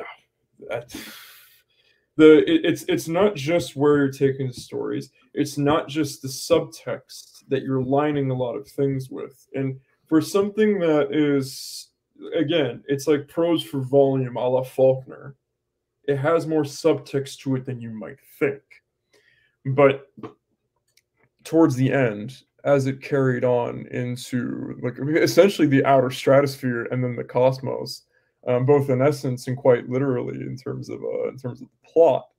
Um, you went into a threshold of of reality. You went past a threshold of reality that is still reality that most people would beg would beg someone to be capable of expressing if someone could give that to them And most in, in in in this day and age, most people in like in TV shows, they'll just opt for interdimensional travel or time travel, right? That's the best way that they can express it. You didn't box that in by any means. You didn't box that essence in to give that story life. And that, that, that that's also uh, the same tightrope I was just talking about before. That could have gone either too literal and boring, or could have gone just been absolutely ridiculous but you managed with the the prose that you cultivated to stay on that tightrope. Yeah, I mean, the thing is, is like the best the best way to write a story that people you know don't know how you did it is to sit there and not know how you yourself did it. Like I have no idea how the fuck I wrote that story. um, I just kind of sat there and I'm like, oh, this would be cool, and oh, this would be cool, and oh, this is a cool little motif, and oh, this is a cool little thing to throw in here. And it's kind of like it's kind of you know, I was a bartender for a while. Um, oh no shit. So yeah, yeah. I, bar- I was a cocktail bar manager and bartender for five years. Hell yeah, hell yeah, yeah. No, it's it's it's one of the better professions for writers and creative people just because of the sheer sheer amount of people you meet. Um, I poured drinks for Lucifer once. That's a story for another day. You too. Um, really? Yo, yeah, no. I, apparently everyone has. We we, um, we should exchange Lucifer stories at the end, but do carry on. Yeah, no. Apparently, I, I found this out like after it happened to me. Apparently, everyone has. Um, which it's almost like a rite of passage for a bartender. Um, but um, but you know, but yeah, man. I mean, I mean, I just kind of like I just I just imagine like I I it, like with this story I just figured it was like it's like imagine taking autism to as far of an extreme as you possibly can and then breaking the firmament with it. Yeah, it's it's pretty accurate. It's like, Mama, why is why is he racing around the track like his life depends, or like like someone's chasing him, or like he's actually racing? I don't know, but you can't. Don't come back here. Don't look at that. like that really, that really is exactly what you described. It's like it's it's ascending optimism. We have a running joke that in AFF that all the guys in it are just, you know, I'm I'm just weaponizing a ton of autists. Like my goal is to create God-fearing weaponized autists who can lift 600 pounds, run sub five minute miles, and throw head kicks that can, you know, permanently rupture craniums. Like, um, that I think that's pretty accurate, especially in, in the way that it, you had it as a scholar versus the the protagonist, right? So right off the bat, you know, you have the deep Evelo autism that's just staying in the library all day long, and then having a drastic shift from that and going to this far off lost track. Um, yeah, no, that that that story. I mean, that's that's something I've been thinking about all day, to be honest. Um, in terms of um, you know, it, circling back just briefly, you and I share a distaste of, of tragedy, You know, okay, so I was mentioning a guy, the, the Saxon Cross, you know, Anglo from from Louisiana. He's been in the chat saying, uh, Lamau, this is so Anglo, Anglo pill. Write something fun. Oh no, Arthur doesn't do that. Um, uh, right, I don't. Fun, fun is not really something I've ever really been interested in. Um, but I, I despise tragedy because it's just this whiny. It's over, bro. It's so over. Like I just we're we're all consigned to these terrible choices we make, and anything we do, we're damned. And ah. Oh my gosh, I candidates, Chase McBride. Hello, Mister. It's so over. We're so back himself. As, as, as an aside, Paul, just getting into the deep lore of you know the Instagram sphere. Uh, yes, sir. I, I, this series of podcasts I'm doing is a you know is original fiction or, or original writing, right?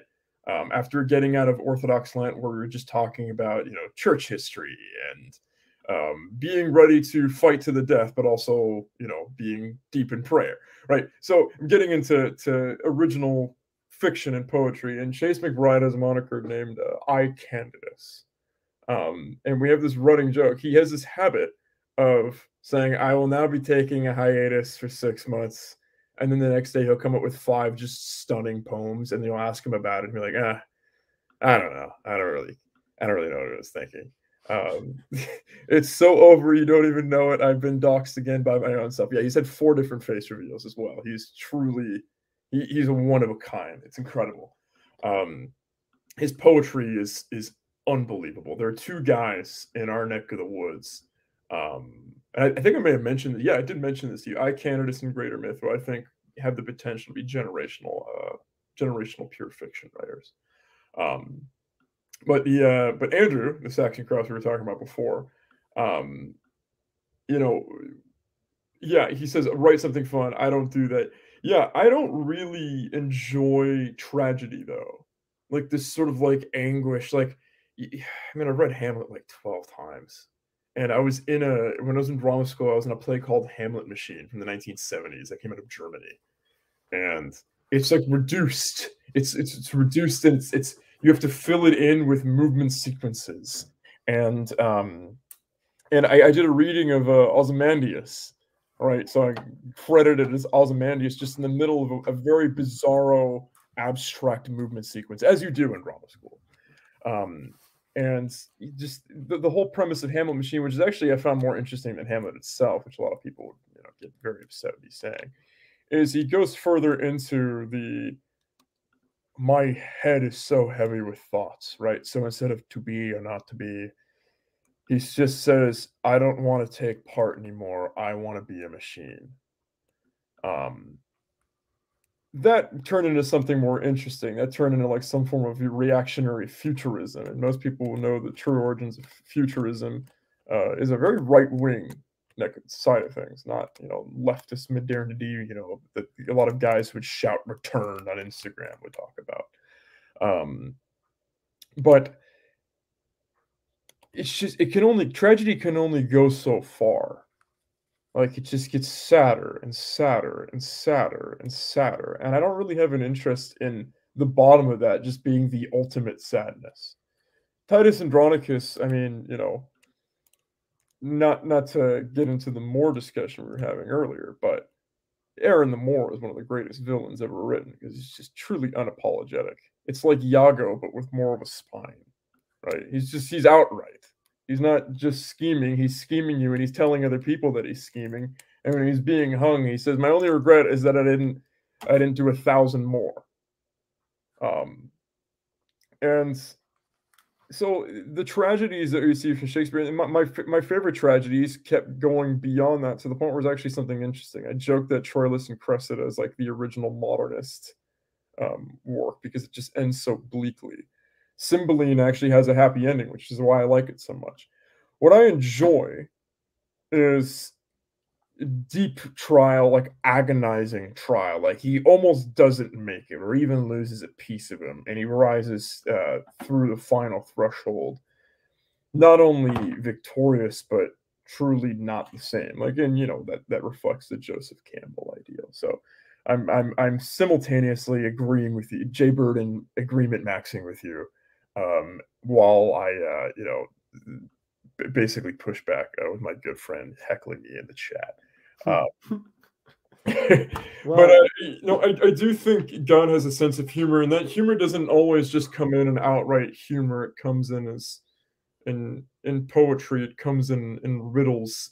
It comes in cheeky placements. And you you you describe things as as cutscenes, and that's actually something that um I, I haven't said it to anybody before, but like this this flash right here like this especially the interludes that you had of the joining story right? So you were introducing each character like the builder and the farmer's wife. Those felt more like cutscenes like you described as opposed to actual you know stories which i really enjoy because i love a good interlude.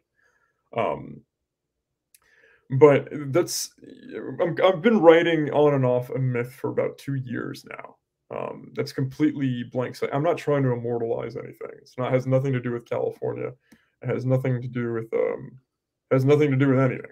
You know, the fact that you've said that makes me think it has everything to do with California. Um, because if you go out, if you go out with that idea in your head, it, it will actually be entirely about that thing you're trying to not make it about. that's well, how it works. When so th- this is this is first career, and we'll, we'll, we'll, get back to your book because that's what we're here to talk about. But to go on another tangent, um, when I when I started this, uh, it was COVID. I lost so 2020, I was I had two very well paying bar jobs that I you know I positioned myself really well for to work 30 hours a week and train full time. And I was going to get into copywriting as well. Um, Uncle Gavin shut everything down. Me being someone who feels he needs to embody his philosophy, he can't just speak and then not follow through. I refused to take the unemployment that was uh, that was given you know three thousand dollars a month in the state of California. My overhead was three thousand dollars a month. I said, mm, no, I'll take the suffering, thanks. Um, I'll put my money where my mouth is, for better or for worse. And uh, I worked overnight security. You know, my, my my audience knows this, you know, a million fucking times over. But I worked overnight security uh, with a two-hour commute each way. Um, and I I asked for the overnight shift because I wanted to do something. You know, I, I didn't want to have to say hi to anybody. I wanted to have you know the computer all to myself, all eight hours where I can just hopefully do something. And you know, I, I realized that I had writing prowess and I was, you know, trying to make money quickly um, much like you did, except I said, no, I'm going to make money a different way, and I'm gonna I'm gonna marinate on this more and more and more and more. Um, I was originally going to sell it to Jailhouse Strong because the myth is surrounding a strong man. Um, and there's a it's funny there's a there's a cut scene from a from Twilight Princess, the Zelda game, that comes to mind for one of the one of the characters, the the Stalfos. Um, and I wanted to create something where I was actually it's a very Hemingway idea where it's like I'm just gonna bleed everything that I am in, into a myth. And it's gonna be as violent and as visceral as possible. Um, it's gonna be agonizing. It's gonna be, you know, to briefly talk about AA, it's gonna be like the barbarians, right? This new wave, it's terrifying. Like it's it's it's a destruction.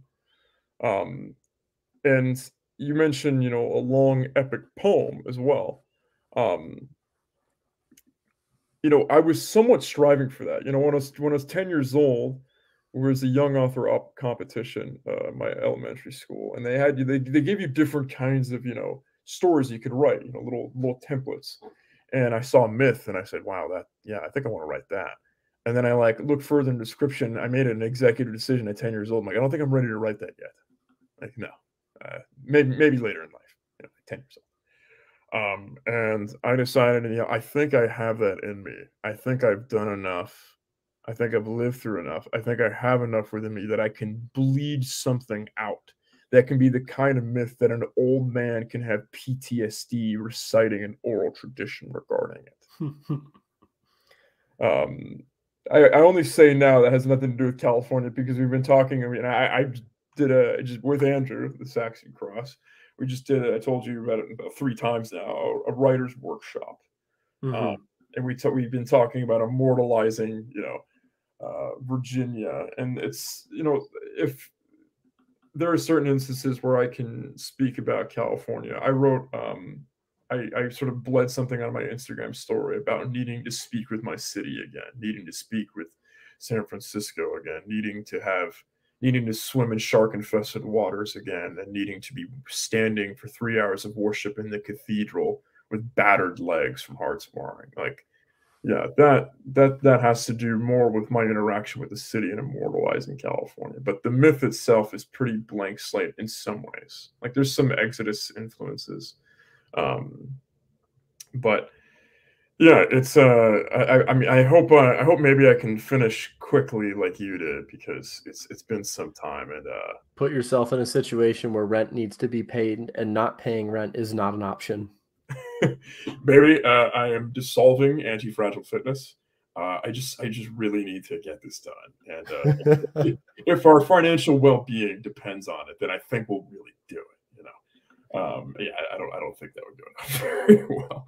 Um, but yeah, I'm, I'm gonna force, force it out of myself. Uh, you've certainly been an inspiration for that, um, whether I have an external motivator or not. Um, I have to ask you why. How how did you pick each kind of short story? Right. So you know, the, there's the, the, dragon. It's so well rounded too, and not in like a cringe, just like oh, he has a little bit of this, a little bit of that. A lot of people will try to be well rounded in a collection of stories, and it's just like it's formulaic and it's anecdotal and it's corny, right? You're kind of playing with notes. You're kind of playing with, um, you know, a bunch of counterbalances that are asymmetrical at first glance, but when you zoom out, it makes sense in terms of that, that might be a very schizo way of describing it. So if that doesn't make sense, I apologize. But um, between the race and the witch hunter and the dragon and the clansman, um, how did that all come about? Like, where did you have you know one-off inspirations for each of them?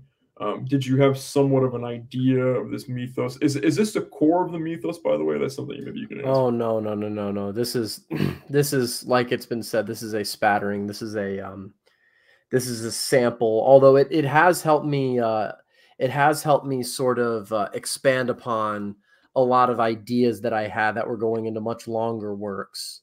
Um, and as a matter of fact, every single piece of work I ever write in my mythos can be referenced at any time by any other work within the mythos because it's a living world. It's a living, breathing world that can that can reference any of these legends that you have read about. And you know, they may even quote like characters may quote parts of the legends towards each other. Um, and what, what we're reading right here is actually comparatively small. Most of my mythos, you know, really does take place in Virginia. I have the the idea is if I can mythologize Virginia to a satisfactory extent, I can then scale up to try to mythologize the United States. That's my plan. Um, I will stick in Virginia till I have finished all of the works I have said will take place in Virginia, and then I'm going to try to take on the whole U.S. at once. Um, we'll see how it goes. You're, but you're fucking crazy.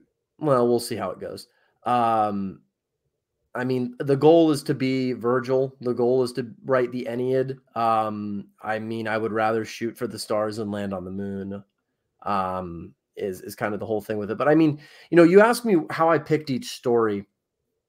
It benefits the writer that you know, and one of my biggest influences is Shelby Foote, who is uh, very much influenced by Faulkner. Um, you know, Shelby Foote says that, you know, when, when he was writing a Civil War series, he went to every single battlefield around the time of year that the battle happened so he could see how the foliage was, you know, the the climate, uh, the visibility, all that other stuff. So he could almost like feel where the battle was taking place. He had a mental image. Pretty much every every story I wrote takes place in a place I have been. Um, you know the first one old man mountain is was was my um was me that was me having fun man. I wrote that one out just to have fun. Um and that's like your typical sort of tall tale you would hear. You hear tales like that in the south or at least you used to hear tales like that in the south. You know that old men would tell kids to have fun with them um but you know you know that's that's just that's just like you know it, it, it's like I tried to I tried to think of different things because I, I read a lot and I tried to associate some of these things I would read um, with like places I would go. I would try to make mental associations and then turn those mental associations into stories. Um, the second story, uh, or the yeah, the second story, the Taps of Old Westmoreland, the Witchfinder story. Um, that was me channeling all of the pulp, the Robert E. Howard I had ever read. Um, I love Robert E. Howard, the Conan stories, the um, uh, the you know Solomon Kane is probably one of my biggest influences. Um, and I've been to the Tidewater of Virginia, which is this very like low, swampy, but also kind of like forested region. Um, it's a, it's a very strange place. The whole Chesapeake Bay is very strange because um, it's like it's simultaneously forested and swampy. Um, and uh, matter of fact, James Michener wrote a great novel. I think the, the best novel about the spirit of it called Chesapeake, following a following a story of a single family in in um uh, on the Chesapeake Bay from colonization to the Vietnam War. Um, but you know, I I felt like the story because I wanted to write a short story for all the different regions of Virginia. Um, and so I felt like each region would be conducive to a different kind of storytelling. I wrote, you know, the taps like it was a Robert E. Howard pulp story. Um, I wrote uh, the Bard I wrote the bar. I don't know what it was that inspired me to write the bard like I wrote the bard. I mean, you know, the bar. I wrote the bard. It, it's kind of like it's kind of like a coming of age. You know, it's kind of like a coming of age while this while also being like this heroic sort of tale of unification.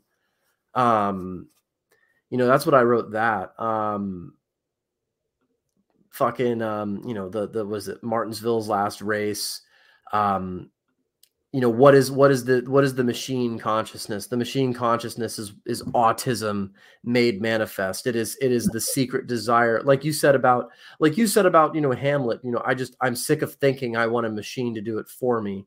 You know it's really it's all born out of laziness you know? It's it's like it's like you know how how could i how could I, it, it, so basically is it's like i did it in a case by case basis. You know each short story the dragon of skyline you know, that's the piece of the Shenandoah Valley that I am from, my family comes from, is the German part of the valley.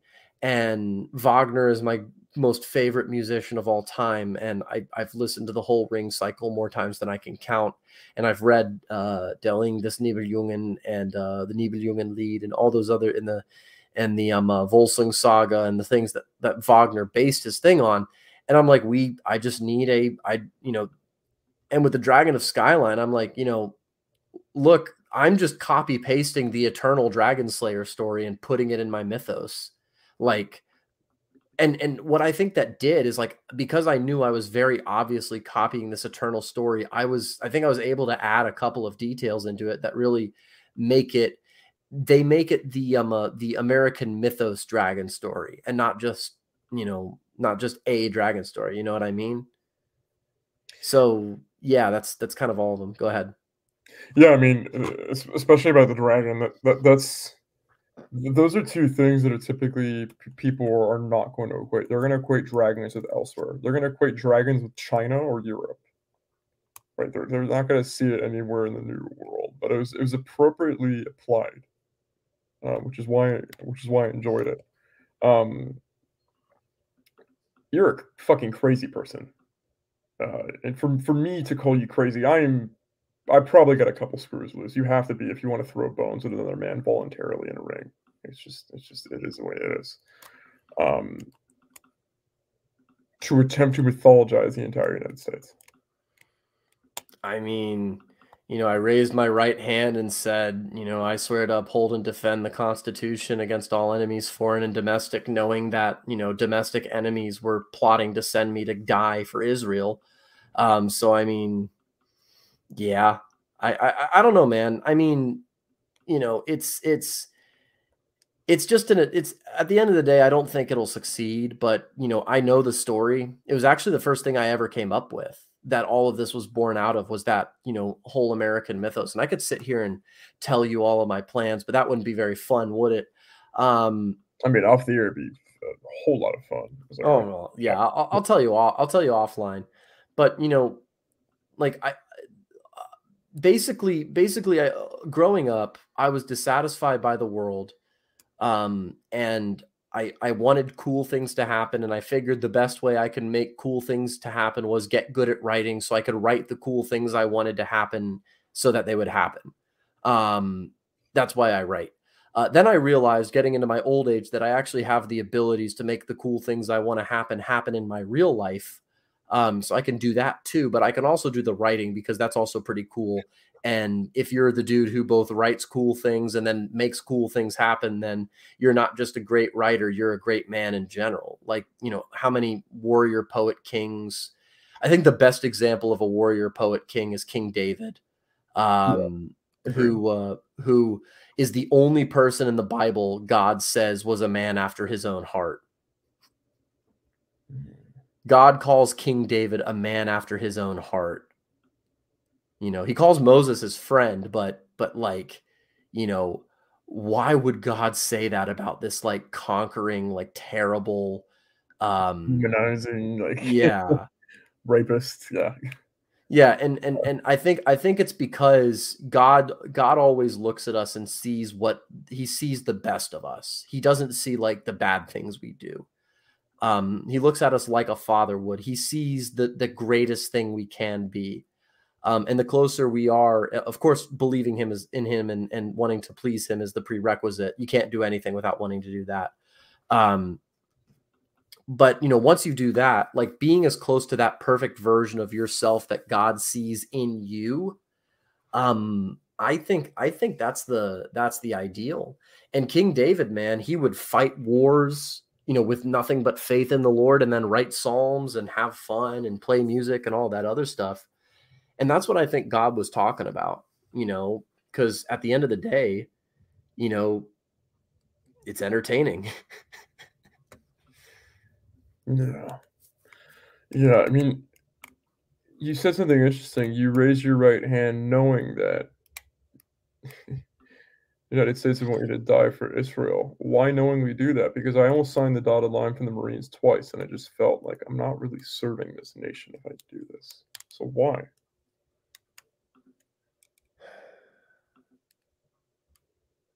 I mean, are you asking me why I joined or or why why, I, why you joined and what if it sounds like you knew damn well what the military industrial complex was so why still join if you knew that? Um, well number one i was joining the national guard which is older than not only is it older than the constitution it's older than the army.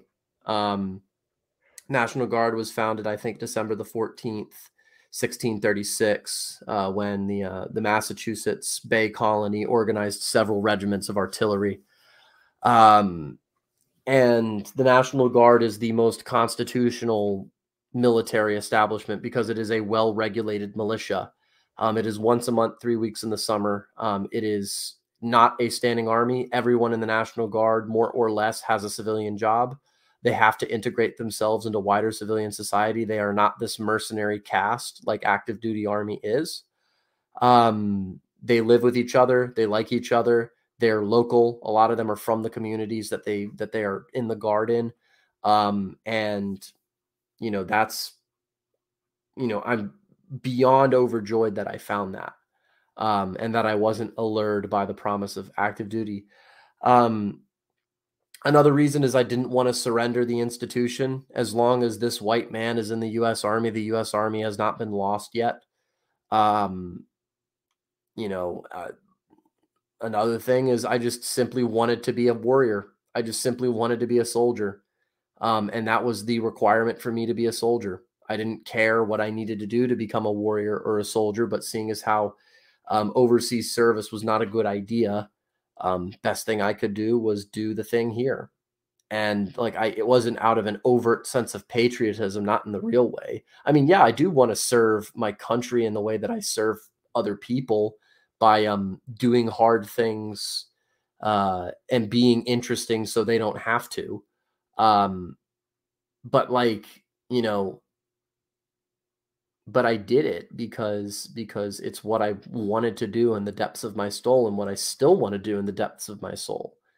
you know, in a perfect world, I would be I would be a higher ranking officer right now in the US military because that's where I'm supposed to be. You know, but as it stands right now, I am here on the peripheries of society doing uh doing um podcast interviews and writing short stories. I see. Yeah, that's uh, uh that makes that makes sense, honestly, in terms of National Guard versus Foreign Service. That makes a lot more sense to me because it has more roots in the actual nation itself. So, I was like, are you a madman or like a highly principled and compartmentalized man? But that makes they, they're the same thing. Yeah, yeah, big time. Um, so,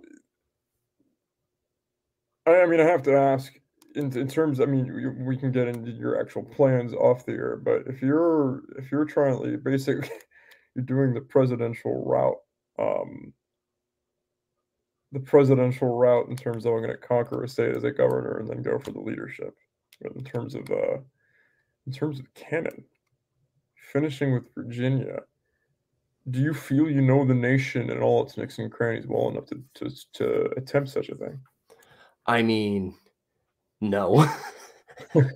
no one but the thing is is it's like you never do. Hmm. like you know it's it's the best thing that you can get is like good enough, you know, and the good enough, good enough that no one can ever out good enough um, is what gets remembered as the thing that defines the whole genre. Some people have attempted to mythologize America. Um, Orson Scott Card did. I don't think he could. He was too much of a sci-fi writer uh, yeah. to do fantasy with his uh, Alvin Maker series. But I like that. This is another influence. Um, I mean, I think that the the time is right. The era is right. Um, I think I am the right writer. Should my life experiences continue to be conducive and you know I get the ability to to write these things out um, and the freedom, especially in terms of leisure leisure time and the motivation. Like, you know, I I think it's possible, but it's going to be one of the it's not going to be the last thing i ever write in this mythos to be honest i don't really care to write anything that's like a serious professional work in terms of fiction um, or really nonfiction outside of this mythos beyond like one-off substack articles um, like I write because I want to like bring about this grand thing that I think will please God and, you know, and bring about like changes that I want to see and will could maybe even serve as part of the basis of a new American culture.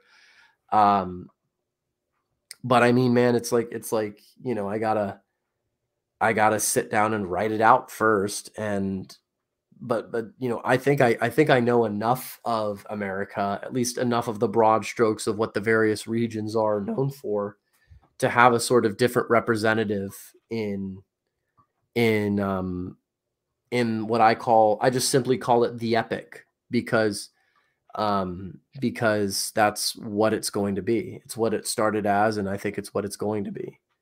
Um i know the kind of plot for that how it's going to go. Um but I'm going to, you know, take that and have all the various people in various regions of the United States and, you know, see if I can make a thing that is claiming from the outset to be the American mythology.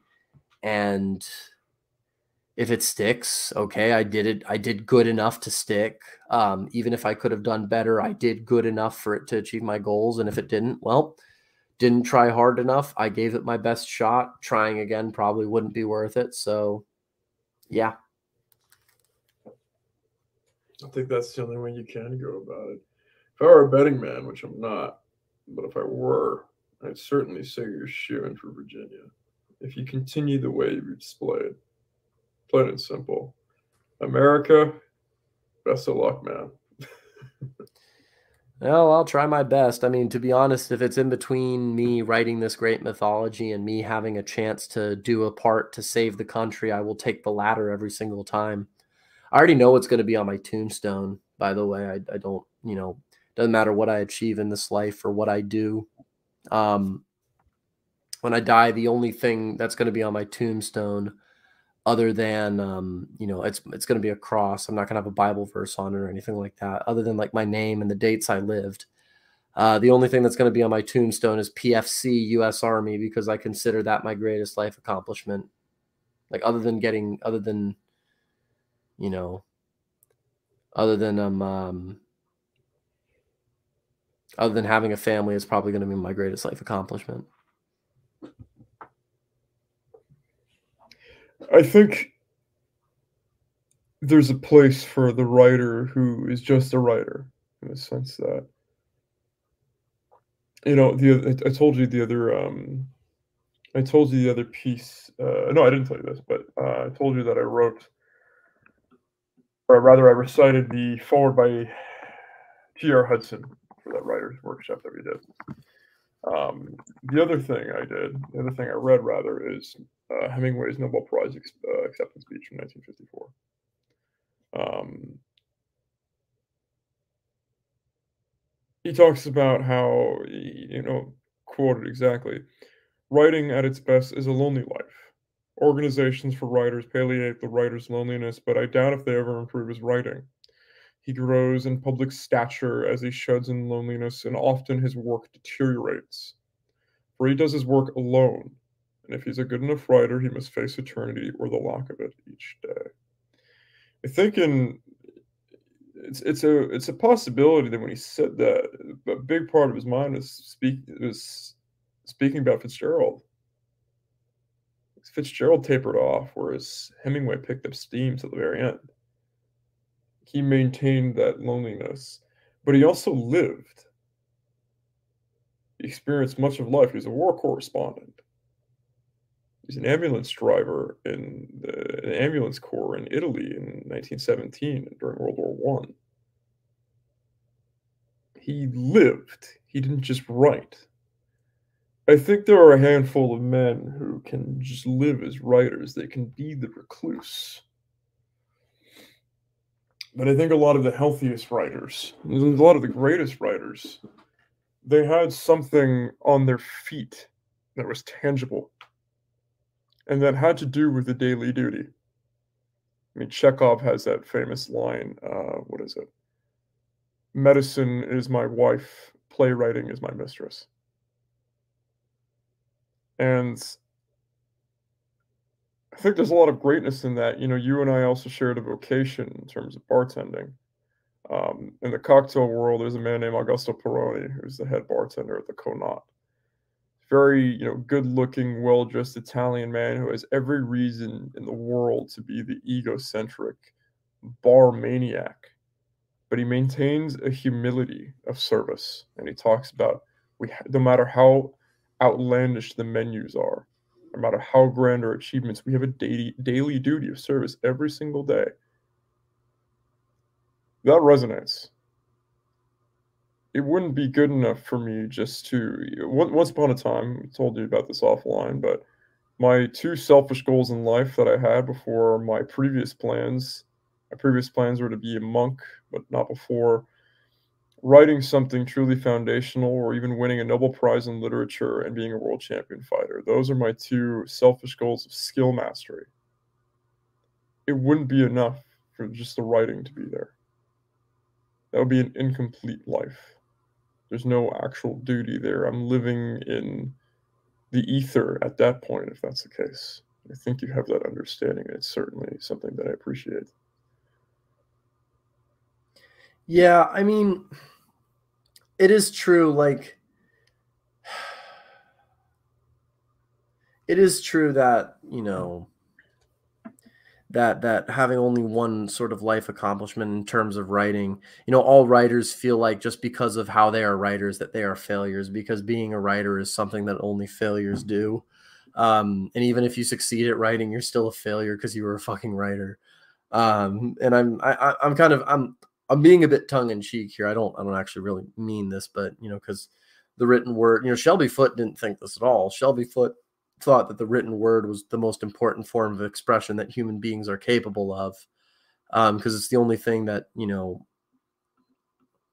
that we can really do that conveys the most with the least um, but you know, yeah, man. I mean, my I've, I've got goals outside of outside of great writing. You know, I fucking um, I still hope to commission in the U.S. Army.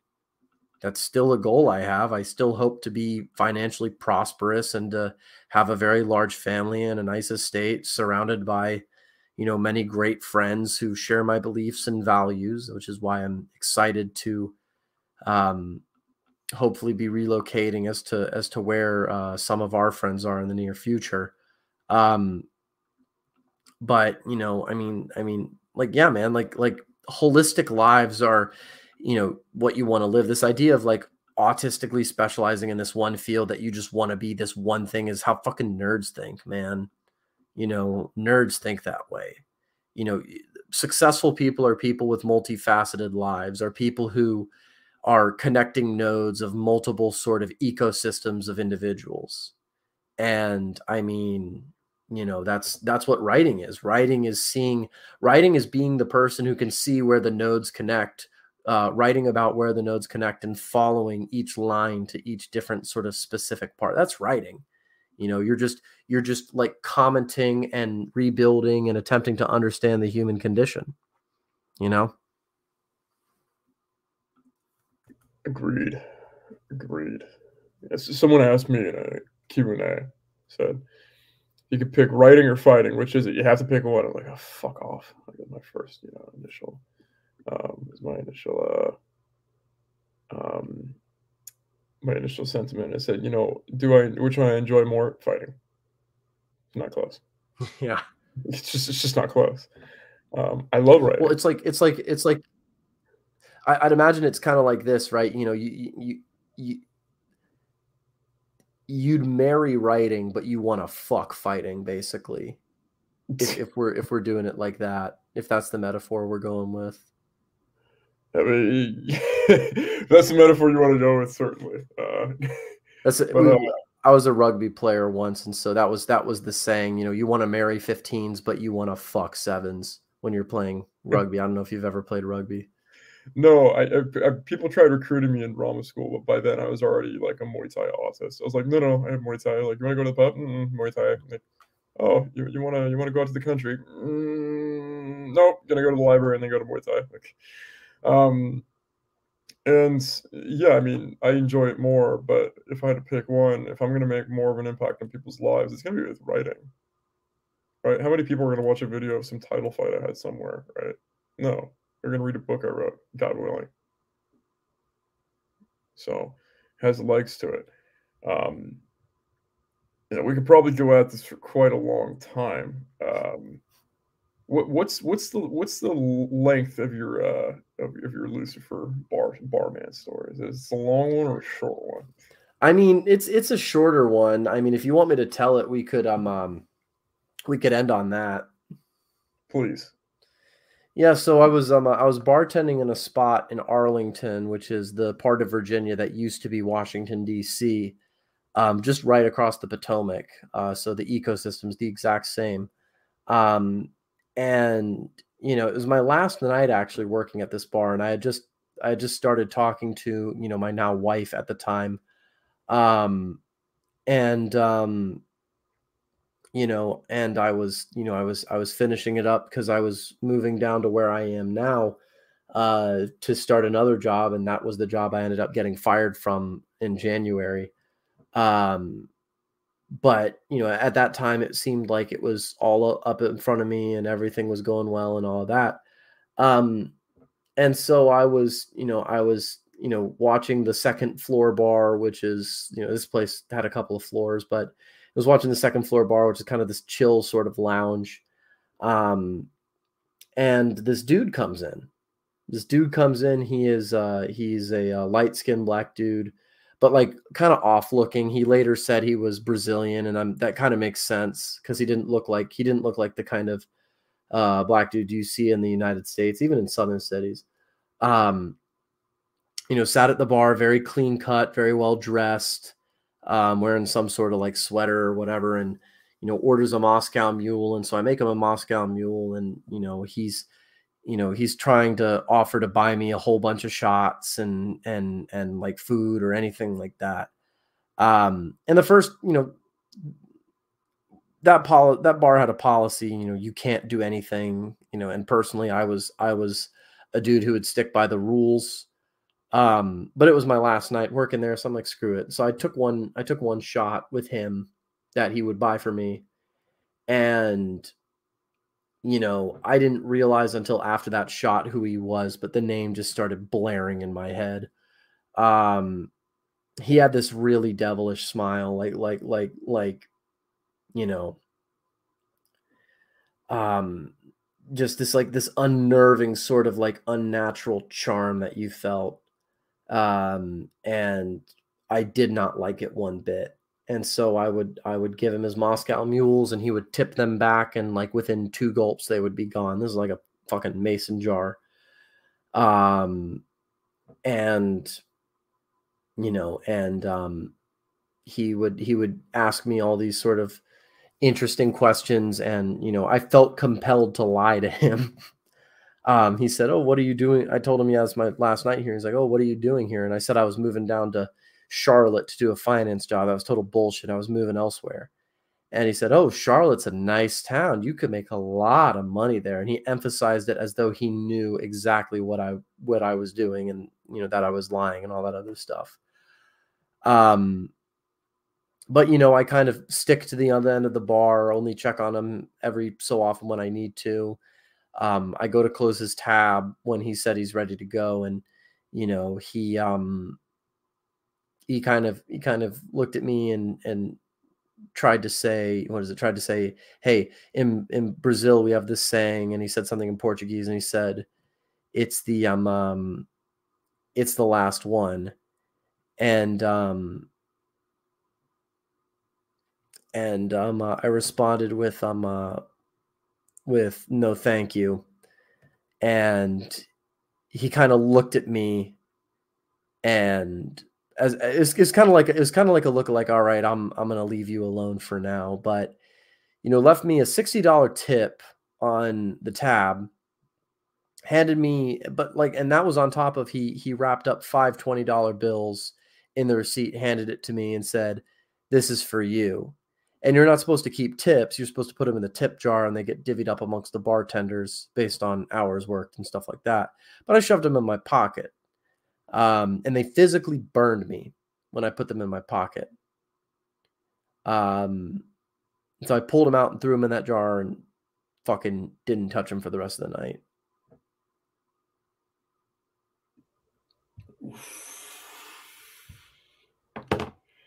Yeah, that sounds in essence pretty pretty pretty spot on. Yeah, accepting something from him is uh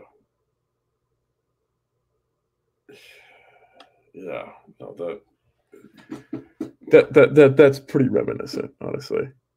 And I didn't know that. You know, I thought it was just me, to be honest. I, mean, I partially thought I was crazy uh, when I was visited by by Lucifer while I was behind the bar. Um, he, uh, I mean, the fact the fact that it burned you, first of all, uh, it's the it's the acceptance of something. The fact that it burned you and able to to give it back, to put it in the tip jar, never look at it again. I uh when I was leaving California last January uh, to go to Austin, I um I had I worked at this one place. It was the best bar in the Bay Area, um, and people who really know the scene would know that. Um, I did a twelve-hour shift there every Sunday, and three weeks in a row, I had a visitor who said something, and I had just come back to the faith.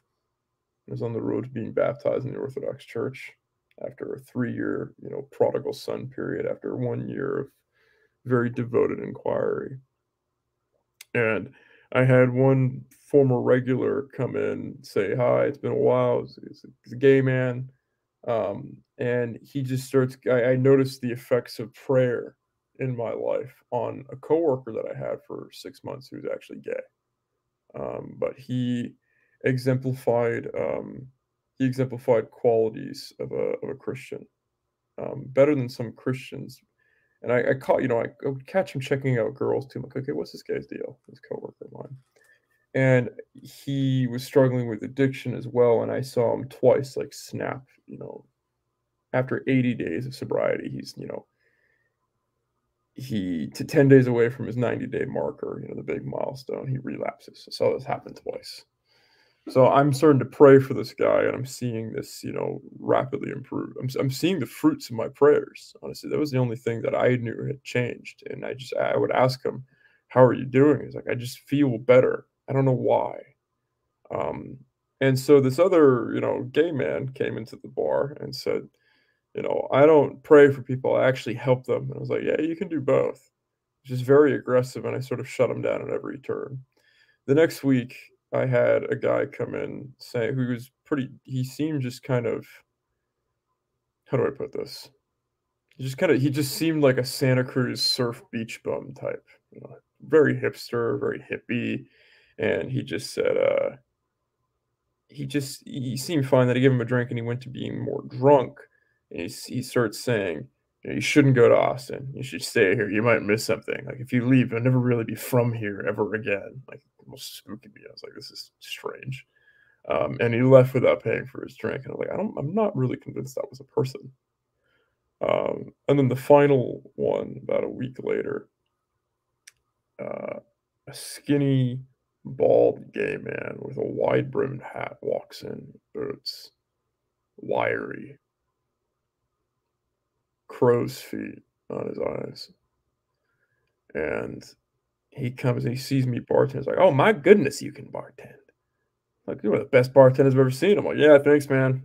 Um, uh, what can I get for you?" He's like, "Well, I'm hiring, by the way. I'd love to give you a job. I bet you make way more money where I could hire you." And I was just like, "Yeah, I'm actually getting out of here, man. So, um, what? Uh, yeah." I'm, I'm, I was like, "Oh, where are you headed, Austin?" I was like, "Oh, I got contacts in Austin. I can get you a job there, stat." And I was like, "I don't know about all this." And I was like, so yeah, do you want to drink? Like, this is a dealer's choice cocktail bar. And I said, do you want to drink? Like, make you something, something off the menu, something on the menu. Um, says, well, how about you just surprise me? I'm like, well, what base spirit, man? He's like, the Holy Spirit. I'm like, okay. And I start, I pick a bourbon and I pick a rye for a base. I'm stirring. And he says to me, have you ever prayed to God for something and it just didn't work out? And I said, Yeah, actually. And he his eyes widened as if he had me cornered. And I said to him, and then I realized what I was praying for wasn't the right thing to be praying for in the first place. And he came back with something far greater. And it just took the wind out of his sails. And I saw that gap of a split second where he just sort of buckled and he says, Oh, yeah, I know exactly what you're talking about. and I, I saw this miracle of light when I was trying to buy this big old poster of Jesus, and he showed me a picture of Jesus from Wayfair. If you remember the Wayfair scandal, mm-hmm. um, and I start to look up to him, and he two drinks in, he starts to get stranger and stranger, and goes into some kind of maniacal laughter when I tell him, like, "Look, I don't really want anything from you." So I'd appreciate it if you just pay your bill. And he took the glide when I wasn't looking. He walked out with a drink, and everyone when something like that happens, everyone always expected me to deal with it. I broke up all the fights, you know, yada yada. And I ran out and look for him, and I felt the need to circle him and not go right behind him, and took the drink out of his hands, and he just sort of like ran away laughing. He's like, that was and viscerally, like, yeah, that could have just been a crazy person, but I'm sure you can remember the feeling where viscerally your being is just rejecting him. Like, yeah. It's just something else. Like, you're not.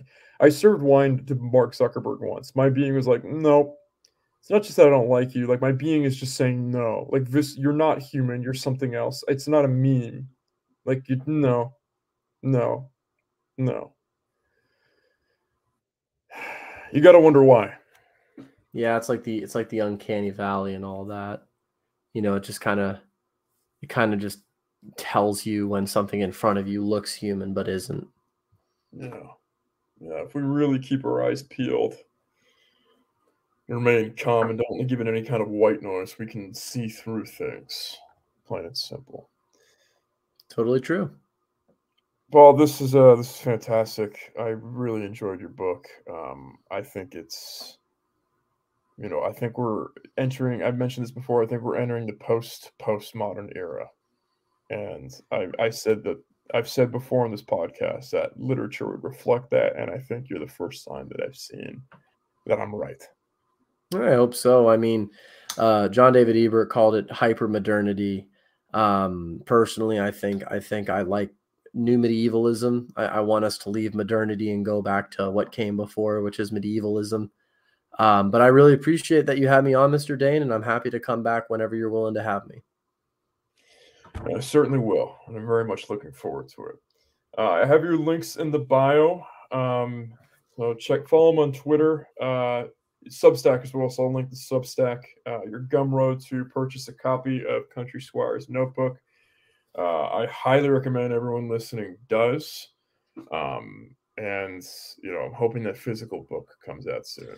Yeah, you know, on that note, before we before we dip out, um, I did just submit the master text to Antelope Hill, um, and I asked them if they would be interested in the exclusive rights of publishing it. And so I can't promise anything yet. Um, my my conditions were they keep the cover art, they keep the foreword by T.R. Hudson, and they re-edit the work and republish it in a new new edition.